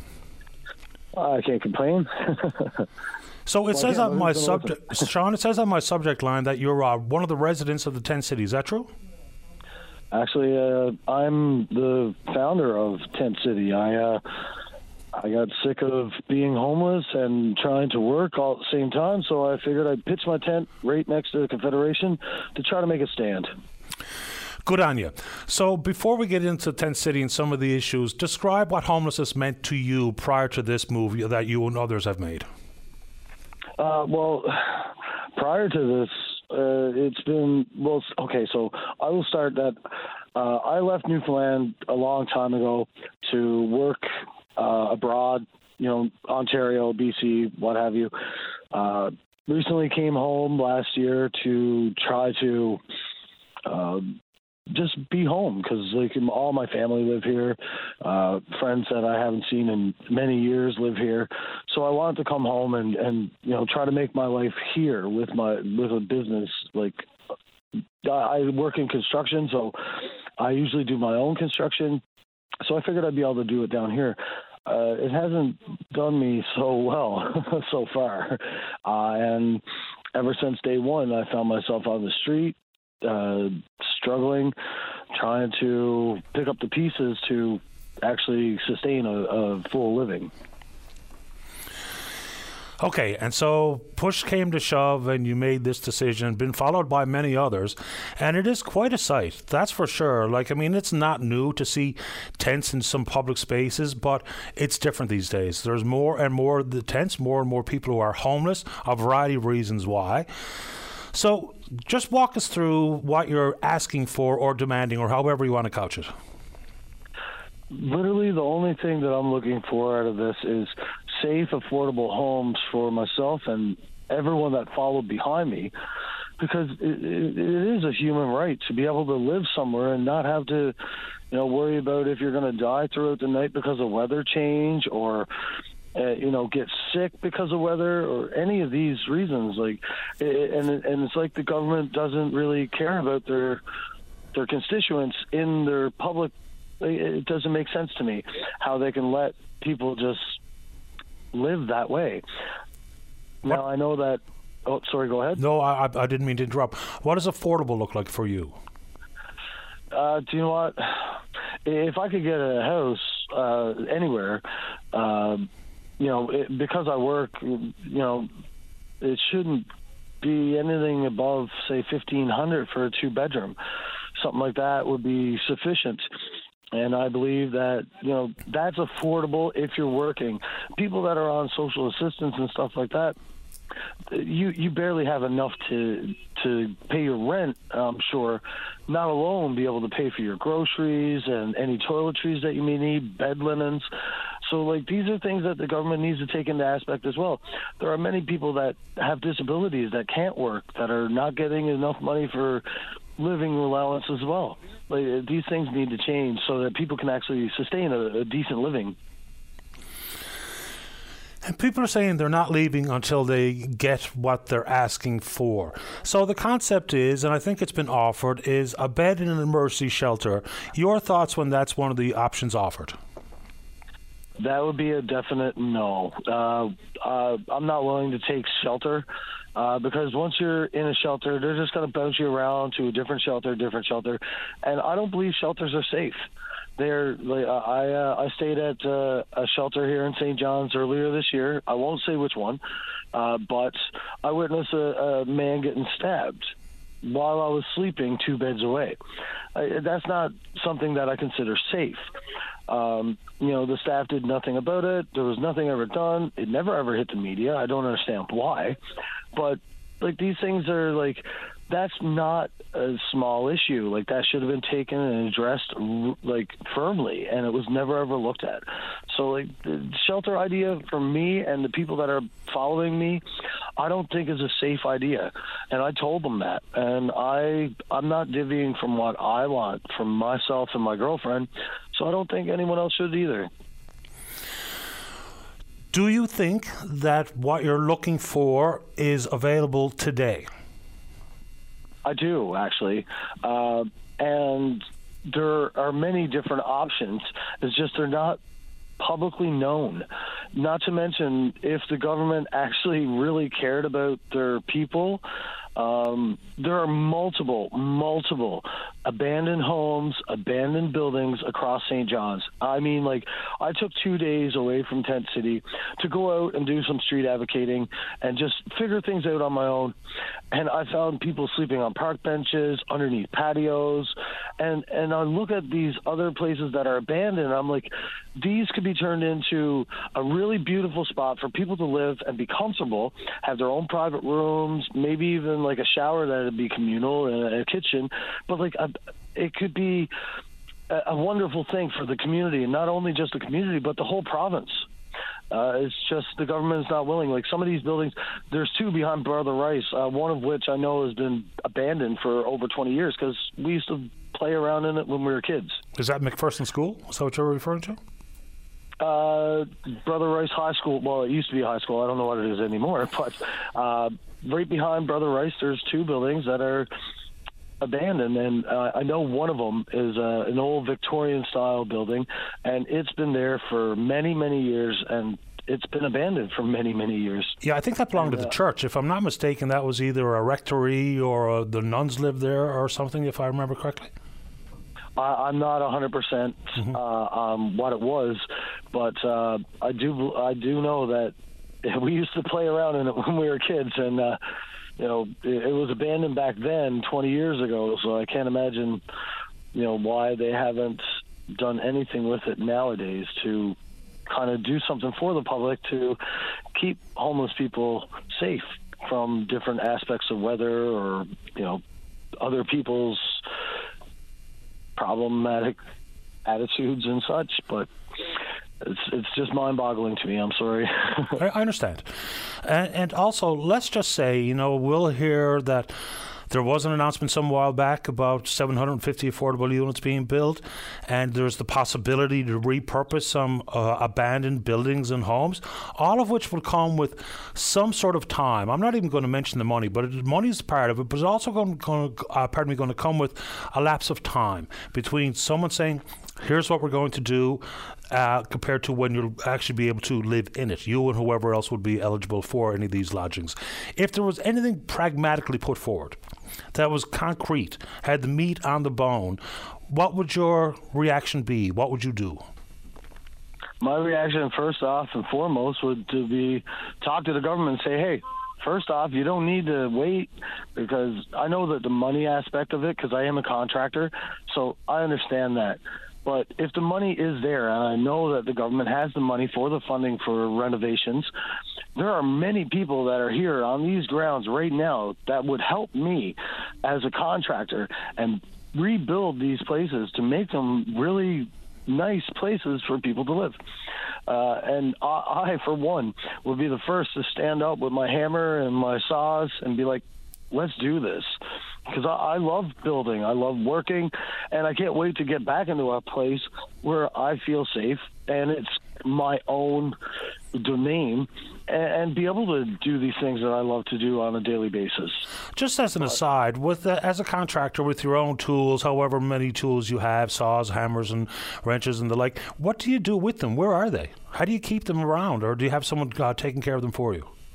Well, actually, when I go to jobs, usually what I do is uh, because mo- all my tools right now are in a storage locker in Ontario. But okay. what I've been doing since I've been in Newfoundland, I would go to Home Depot because I am a contractor and I do have a number with them, and I would just rent a bunch of tools, whatever I needed for the day for that job particularly, do my job, and that would be it. I'd pay for the tools at the end of the job. Sean, you know, people talk about uh, shelters don't feel safe, and you witnessed a stabbing, so there's all people need to know about that one particular shelter. And I would imagine similar circumstances in other shelters. Then we talk about people trying to, you know, get off certain drugs, and then they see people using around them, consequently making their task even more difficult than it already is. Do you feel safe in your tent? I do actually, believe it or not, I actually do. I know that it's not really a dwelling as such, and it's not really a safe environment. Like you know, people can cut through my tent if they want to, but inside these walls of the tent, it kind of feels like it's my own, like because I do own it. Uh, but it's not it's not the ends of all. Like I, I, I want to have my own home again. I, I want, I want to be able to shower when I want. I want to be able to cook the meals that I want to cook. I want to, I want to do all these things. If I want to have tile on my floor, I'll have tile on my floor. If I want to have carpet, I'll have carpet. You know what I mean? Like, these are things that I want for myself. Uh, I'm not I can't speak for everyone on these grounds what they want, but I do know there are people here that are struggling with addictions and they've been doing extremely well to not do it or disappear while they do it and then come back. Um, so you are seeing some drugs present because that's one of the issues that the shelters, uh, that's one of the problems posed by shelters, the way we currently staff them, manage them, supervise them. So are you seeing that type of drug consumption? Are you seeing any violence where you are? No, there's not really any violence, um, but there there is a little bit of uh, drug use, but not not uh, not crazy drugs, I guess. Um, lo- uh, some people some people smoke a little bit of marijuana. I use marijuana actually myself for pain. Uh, the government, like not Newfoundland government, Ontario. I fought with the Ontario government for many years before marijuana was legal to get a drug card instead of having to take uh, opiates for the pain that I'm in every day.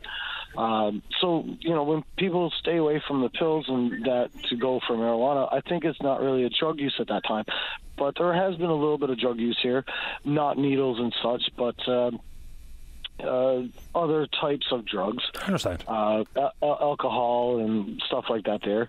Um, but some people are trying to you know, there's a couple people that are severe alcoholics, but they've been doing really well. Instead of having to drink, you know, a full bottle of booze every day, they're down to like three or four shots because they came and followed my movement. And I'm kind of proud to say that they've lowered their drug use in hopes to have a permanent place to live. Sean, I appreciate the time uh, on the show here this morning. I appreciate what you're doing, and you're you're always welcome. Be safe. Thank you very much, Paddy, and I hope you have a wonderful day. Same to you. Okay, bye. Thanks, Sean. Bye bye. Uh, interesting. Good conversation uh, for someone who's actually living it. You know, there's nothing quite like lived experience to bring to the table while we try to navigate these tricky situations. Uh, let's take a break. Don't go away. Welcome back to the program. Uh, where would you like me to go here, David? I wasn't paying attention to the cue. Line number one. Say good morning to local author Helen Escott. Good morning, Helen. You're on the air. Good morning. How are you? Not too bad, thanks. How about you? Oh, excellent. Absolutely excellent. Terrific. What's going on? Well, we got our Operation Masonic Mystery and History walking tour of the Ecclesiastic District coming up this Sunday, and we uh, I wanted to tell you all about it because it's ripped from the pages of my best-selling book, Operation Masonic. Tell us whatever you want to talk about this morning, Helen. Go right ahead. Perfect. Well, people often ask me if the locations in my books are true, and all my books are in Newfoundland are, are set in Newfoundland and Labrador, and the province becomes a main character in each book. So I and my books are not just about the who done it. I take you on a journey. I like to take you on a journey where you're going to learn something that you never knew about this province before. And in Operation Masonic, there's a murder down at the uh, Masonic Temple, and the Masonic Temple down at Cathedral Street. I don't know if people realize this. Is it should be a National Historic Site because it was the first Masonic temple built in North America uh, back in uh, the late 1800s when we were still a British colony. And at that time, Newfoundland was considered the Gibraltar of North America because of our strategic point. So for the Masons to put their headquarters here, that was very strategic, and there was a reason for that. And in the book, we go back to the history of Freemasonry, and we find out all the secrets of Masons in the province. And that starts with uh, we start at the Basilica, of uh, St. John's the Baptist, and we go down to uh, the Gower Street United Church and the Anglican Church, the St. Andrew's Presbyterian, the Kirk, and uh, and we do a whole history mystery walking tour where we point out all the Masonic symbols and we point out all the um, the, the, the things down there that show you that uh, that that kind of document our history back through time. And it's very interesting because you're going to see things you never knew was there. Right back to the Temple of Solomon, I assume. And what what the, what's that religious term associated with that collection of churches? Is it the the ecclesiastical square or it's something? The, yeah, it's it's this is very unique to Newfoundland. I don't think people know this, but so the St. John's Ecclesiastical District National Historic Site of Canada is what it's called. It starts at the Basilica and goes down to uh, the well, it kind of takes in the Masonic Temple, then the Anglican uh, Church, and then the Presbyterian Church, and then go up to the Kirk. And what's unique about that is anywhere you go in the world, religions build on opposite sides of the city. They don't build in a circle in the center of town. They stay away from each other. So the fact that all these religions have built this circle around this area. And there's always been rumors of tunnels that connect these places. And that's what the book is about. It goes back to the history of that and why that's there and why I think the Freemasons did not bury any treasure over in Oak Island because Nova Scotia had already joined Canada in the 1800s. They brought their treasure here, and I think it's still here to this day. You know, people talk about the tunnels uh, for squires to escape the colonial building what have you. But are there any actual tunnels in that area, that ecclesiastical circle? I've always heard that, but it always felt more like myth or legend to me. There, there have been tunnels found, like the the houses with the four sisters. There, I've been in the basements of those, and you can see where the tunnels were closed up. And there was rumors there were tunnels going from Government House to the old Newfoundland Hotel, and there's been tunnels of uh, you know, always, um, I guess people saying there's tunnels in that area of that uh, ecclesiastic district, but because it's a protected area, you can't go looking for them. Yeah. I mean, it's intriguing. It's certainly a great subject matter to write about. So, with your thoughts that Oak Island is simply a TV show, not an actual treasure site, uh, has there anyone ever entertained the treasure hunt that would be the likely next steps if what you say is true? Well, that's what I'm hoping for. That's what I'm hoping the book is going to inspire. Is that uh, you know, it's if you actually there's a Masonic symbol of a dot within a circle, and then two lines on either side. And if you take that symbol and put it over the ecclesiastic circle, it actually fits. So I think there's something there. But like I said, it is a historic site. You can't go poking and you can't go digging. So that in itself tells you there's something being protected down in this area. And that's what the walking tour does. We take you around and we give you all that information. And then you can kind of decide what you want to believe. But what you read about the Masons in the book is true. Great stuff. So give us the details one more time about the where, the whens for the upcoming event. So it's coming up this Sunday, October 15th from 3 to 5, and I'm going to be joined by John Fitzgerald, and he is the historian at the Basilica Heritage Foundation. And uh, actually, John was my expert contact when I was writing the book, and I ended up making him a character in the book. So if you read Operation Masonic, you know James Fitzgerald is the historian. Mm-hmm. Well, he's actually, so you're not only toying with the author, you're toying with one of my characters, but he is a murder suspect, so don't stand too close. And uh, the, so the tour is on Sunday, October 15th from 3 to 5. We're starting at the Basilica. You can get your tickets on Eventbrite. They're $25, and that's a fundraiser for the district. All the money goes back to them. And uh, Or you can just go to my Facebook site at Helen C. Escott and uh, or the uh, Ecclesiastic District Facebook site, and the link is there to buy tickets. You can only get them online. And if you don't have Operation Masonic, it's from Flanker Press. You can pick it up at uh, Coles or Chapters or Irving's or all kinds of gift stores throughout the province, and you can get it online at Indigo, Amazon, or HelenCEscott.com. You're funny like that, Helen. I know, right? It's like I'm funny like that, and then I'm planning murders. I think it's brilliant. Uh, thanks for making time. Good luck with the event and sales of the book. Thanks, Paddy, and you should come on our tour with us. Uh, if I have time, I'm actually kind of interested now because historical site or not, I'm bringing a metal detector. You know, I got one in the trunk of my car. Believe it or not, I do. Thanks for the time, Helen. Thanks, Eddie. Have a great day. You too. Bye bye. Okay, bye. All right, let's take a break for the news. When we come back, we're going to talk about some of the barriers that are in place to try to get a bed in a shelter. And Tim's in the queue. He sent me a couple of videos and some pictures about the what the pedal bikers are seeing downtown. Don't go away. Get lost in the music of legendary artists like Elton John, the Beatles, and more. Join Claudette Barnes every Sunday from 12 to 1 p.m. and relive fun memories through the power of music with Sunday Melodies on your VOCM. Welcome back to the show. Let's go to line number three. Mark, you're on the air. Hey, Paddy, how's it going today? Not bad. How about you? Pretty good. Uh, Mozzie Day. Um, it's uh, it's cooling down quite a bit, and I wanted to call you and let your listeners know just all of what's involved with trying to get into a homeless shelter. Um, last night, so as you know, uh, you know we've talked before. Uh, I've been, I guess it's been about four weeks. Many of us have been trying to help uh, one gentleman who uh, get into the shelter system and eventually into some kind of housing unit. He slept in the back of my truck for about, I think it was five out of the last uh, six days. I guess that would have that's a couple days old now. So five of the last eight days or so um, that he was just showing up in the back of and sleeping in the back of my truck outside my house downtown, um, which really wasn't a good option for anybody, especially you know for him, uh, also for me. I didn't want him there. Um, but there are a lot of barriers. Last night, Paddy, I uh, I was walking on Livingstone Street. I, I ran into somebody and just sort of asked them, "Hey, are you okay?" Um, they weren't okay, and they were trying to get into the shelter system, but they had no phone. And this is what I wanted to focus my call on today: is that homeless people often simply don't have phones and can't be called back from the emergency shelter line. So this guy was tw- this guy is is 22 years old. He's he was right next to Choices for Youth. He can't go there because uh, something something happened there and he's unable to stay there.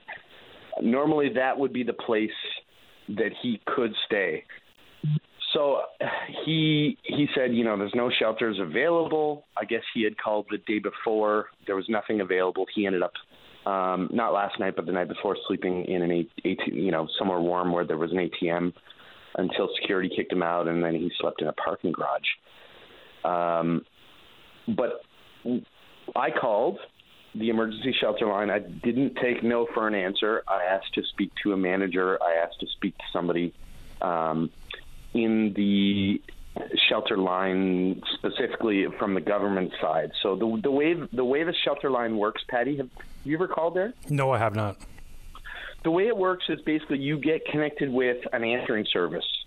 Typically, that's who you speak to initially, and that answering service says, "Okay, what's your name, uh, your age, your date of birth," and they pass on a message to somebody within the NL housing um, unit that will uh, then you know respond to that call. So it's an email essentially.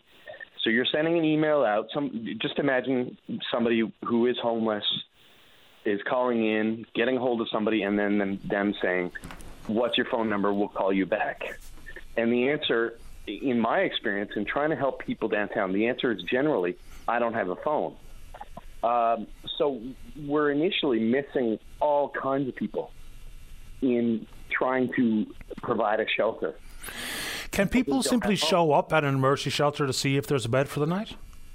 Well, that's that's what they said last night. You can go to the gathering place, but then you know, as I was talking to this young this young person, somebody else showed up and said, "I need a shelter for tonight too."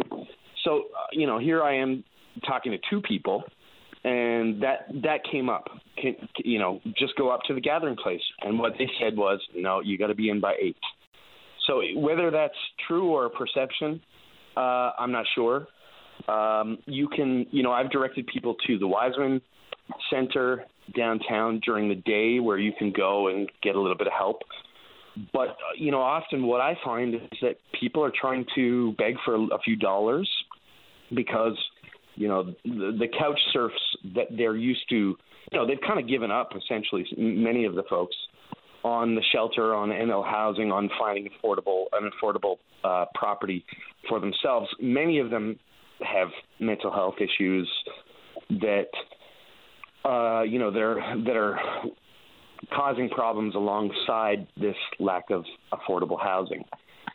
So you know, all in all, it, it's tough for them to go somewhere, and by the end of the day, there's there's limited options in terms of what what they where they can go to try to get that help. Uh, especially on a holiday like yesterday, you know, I was told, "Oh, it's a holiday, you can't talk to somebody." Um, so what I did was I basically said, you know, look, look, uh, give me a manager, and uh, and eventually they through nothing but sheer persistence they they put me through to somebody because I was not going to give up. And we found this gentleman a shelter, and it was the new shelter there up on St. Clare, which I've been to twice now in the last week. Is that that one, Safe Havens? Um, I think it's Safe Havens, uh, number 10, St. Clare. Okay. Yeah, it's a it, basically it's a big room, so I can describe it. It's a, it's a huge room. There's I think 40 cots in there. There's sort of an area where you can kind of hang out and watch TV. There's food. I think there's food every day at 6 p.m., but not before. Um, so it, I mean, it's it, it. I want to reiterate, like it is really hard for somebody who is homeless to make these phone calls initially, then to, you know, it, it's virtually impossible if you don't have a phone to get a call back. So yes, you can go to a shelter, but often people are just not, you know, for whatever reason, they're not doing that. It's not, it's not an established um, method, or it's not an established avenue for folks that I need downtown. So you know, first of all, it shows maybe we need somebody from NL Housing or somebody from CSSD walking around, or maybe they need to support some of the street reach folks over at Thrive to say, you know, we need uh, we need folks walking around to ensure that people have shelters for the night. But it's just not there, and the, the simple barrier of uh, having a not having a phone is causing a lot of people to just give up and sleep in a parking garage. Yeah, and no real widespread understanding of the process, period, even if you have a phone. Uh, Mark, I appreciate the time and the effort you're putting in here. Anything else quickly before I take another call? Yeah, I mean, uh, like the, we we spent the last week trying to sort of get together some low hanging fruit of what government can do. So simply, when you call the shelter line, make sure somebody is there that can actually take you know take the person's information and say yes or no. Just make it simple.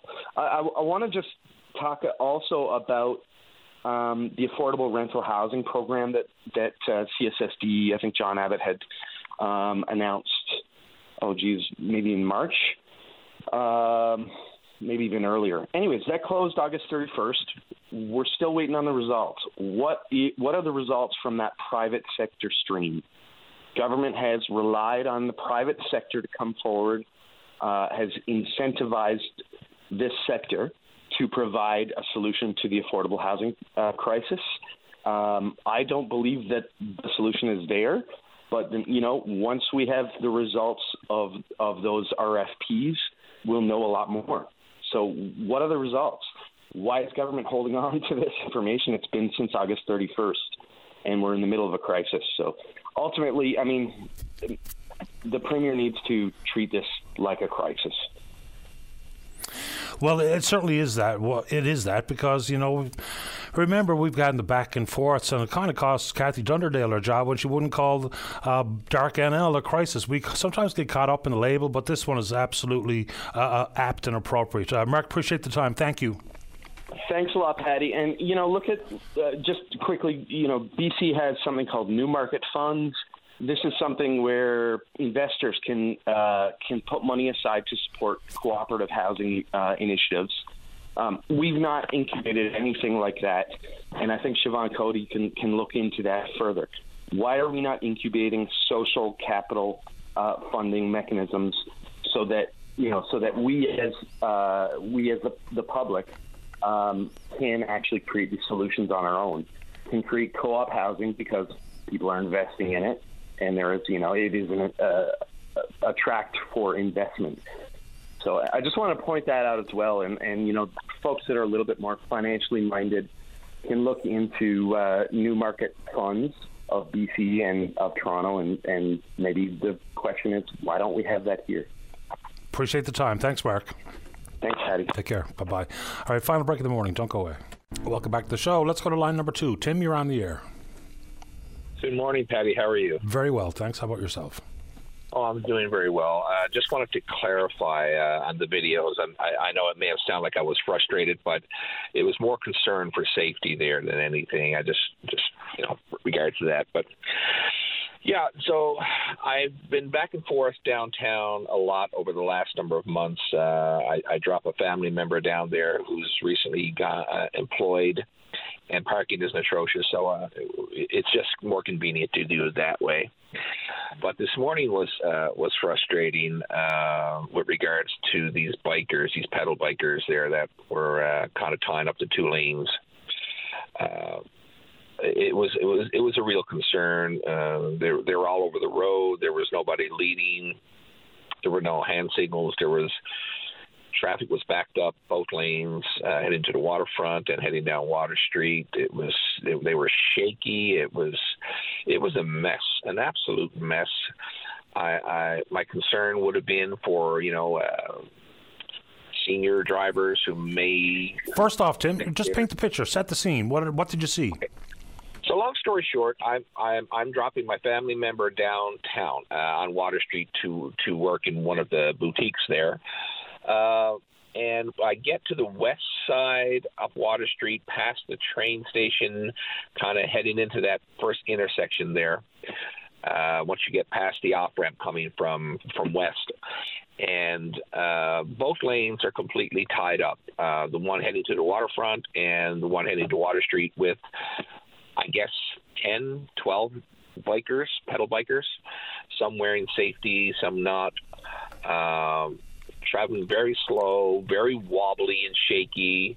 Uh, they all appear to be seniors. I'm not far from that myself, Paddy, so I, I get it. Um, and again, like I said, both lanes completely blocked off, waving in and out. Sometimes they'd wave over into oncoming traffic. Uh, every now and then they would stop, uh, and the person ahead would turn around and give some sort of direction to them, and then they'd make their way on again, traveling at very slow speeds. Uh, not really focusing on the traffic, uh, not really looking to see if there's anybody darting in and out. It, it was an absolute terrifying five, six, seven minutes. Uh, and I know the video seemed like I was close, but I had a family member that was kind of had the video opened up. We were further away uh, than the video had uh, had shown or looked like it was showing it, it just concerned me. It concerned me for other drivers that were coming through that were maybe less patient than me, or were nervous drivers, or first-time drivers. It, it concerned me that they had no idea. The paddle bikers had no idea with regards to road safety or etiquette. Uh, they were not paying attention to anything going on besides them. Uh, they didn't have any direction where they were going. They were just kind of haphazardly going down Water Street weaving in and out waving out into oncoming traffic. It, it was a mess, and I know we have struggles here in this city in, in St. John's with regards to lanes for pedal bikers and, and the whole laws and rules that go along with that but there has to be there has to be some knowledge there has to be some education courses there has to be some solutions so we do not get into these situations where there could be frustrations. Another driver may may run up on them or scream or honk or create and that in itself causes issues because then they become more nervous as they're pedaling their bike. So there's so many different things that could have taken place there, and, and it was it was just frustrating for me to see that take place this morning. And uh, just wanted to send that into you to make people aware when they are in those areas to be cautious. One, in case you do see bikers on the road, and two, if you are a biker, learn the rules off the road.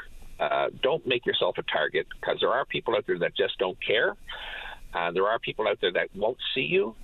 Uh, and it's too late once it's done because your life is forever affected, and the person that hits you's life is forever affected. Yeah. And we need to be aware of that, right? We're sharing the road. Uh, all hands need to understand where they are, why they're there, and the rules applicable to they're operating their bicycle, their motorcycle, their Vespa, and or their truck. So, 100%. Tim, appreciate the call and the and the subject. Yeah, I, I thank you very much. I know it's small potatoes in comparison to what your other uh, callers were referencing with regards to homelessness and addictions, and I've seen such an increase in that in in, in the last number of years, especially this summer. Uh, it's it's it's heartbreaking to see. I know people are crying out for places to stay. Home construction and everything else is down. I've 30 odd years in the construction industry, and, and it's it's not great. And I don't know if if the, if the rumors I hear about the premier up away was asking, you know, people to come back home and invest in their own province, but we don't have a whole lot on our horizon right now. So, uh, homelessness uh, and, and just homes in general. Uh, it, it, we're hurting here in this province, and uh, I, I, don't know what the solution is, but I, I, sure hope the government gets involved here somewhere and helps to deal with all of that. So. 100%. Thanks for this, Tim. Paddy, take care of yourself and enjoy your week. Same to you. Take care. Bye bye. Yep. Uh, it can be pretty perilous out there on your bicycle or driving or riding in and around town. Let's go to line four. Caller, you're on the air. Hello. Hello. Uh, thank you for, for answering and bless your heart for being so patient with these people who call. Uh, anyway, I just wanted to know why at the War Memorial yesterday during a holiday there was full scale construction going on with enormous trucks and backup trucks and, and all kinds of noise. And there were people who live in this area who are trying to get together with their family and friends just to have a calm uh, holiday holiday time together. It was very, very noisy and very, very unpleasant, and it seems strange for that to be going on at the War Memorial on a holiday. Do you know the answer to that? No, I don't. But I do know that construction was going full bore on my street yesterday as well. There's a couple of homes that are getting some renovations done, and they were both active sites yesterday. And I suppose it's really basically up to the company, right? Like one of my sons worked yesterday too. So it was a holiday uh-huh. for some, not a holiday for all. And I don't know the rationale or the reason as to okay. why they proceeded at the War Memorial. Maybe it's to try to get out of the neighborhoods here sooner than later. So that that might play a role. Maybe they're uh-huh. a bit uh-huh. behind schedule. I really don't know what's going on there. Well, but okay. Well, thank you. I didn't know either. I thought maybe there was a rule that you couldn't do that sort of thing on a on a. I thought it was a national holiday. Maybe it's not. Yeah, well, again, it's a government holiday, it's a shops closing holiday, those types of things. Yeah. But like I said, one of my sons worked last night. Uh, the street where I lived, the two houses that are do, having some work done, I'm not exactly sure what work is going on, but the crews were there. I saw some paving outfit out working yesterday as well. So I was a little surprised to see as much work going on yesterday, but of course, not everyone gets a day off. I was lucky, I suppose. Okay. Thank you very much. And, and again, thank you for your patience in talking and listening to people. I think I find it very, very, very worthwhile and good for you. I appreciate the kind words. Thank you. Bye. Bye bye.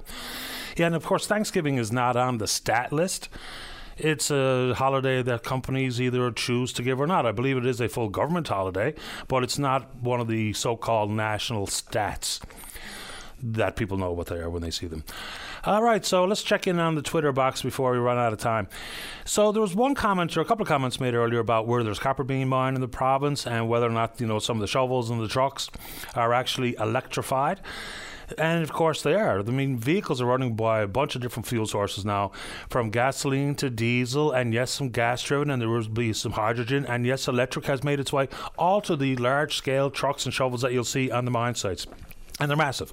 People have actually sent along some private links to me with Caterpillar trucks that are of the size and scope and scale that you can all picture that are being used on mine sites. And yes, so one fellow said somewhere in the high 90% of the shovels at IOC are electric. So, yeah, there's, you know, that world is happening and changing very, very quickly. And again, it's not whether or not an electric vehicle is uh, of any interest to you it is an interest to many, and the say the pardon me the sales year over year are growing, and in some cases growing very quickly. All right, email address. Let's check in on that. It's openline at vocm.com. Lots of action, and if you're listening and you have sent me an email over the course of the last couple of weeks. It has been absolutely a furious breakneck pace with which the emails are coming in. If you haven't heard back from me, and I try to respond to as many as I can, uh, if you haven't heard back and it's something pressing that you really need me to see, if you resend it so it ends up at the top of my pile, I'll try to get to it. Okay. We'll pick up this conversation again tomorrow morning, right here on VOCM and Big Land FM's Open Line. On behalf of the producer David Williams, I'm your host Paddy Daly. Have yourself a safe, fun, happy day. We'll talk in the morning. Bye bye.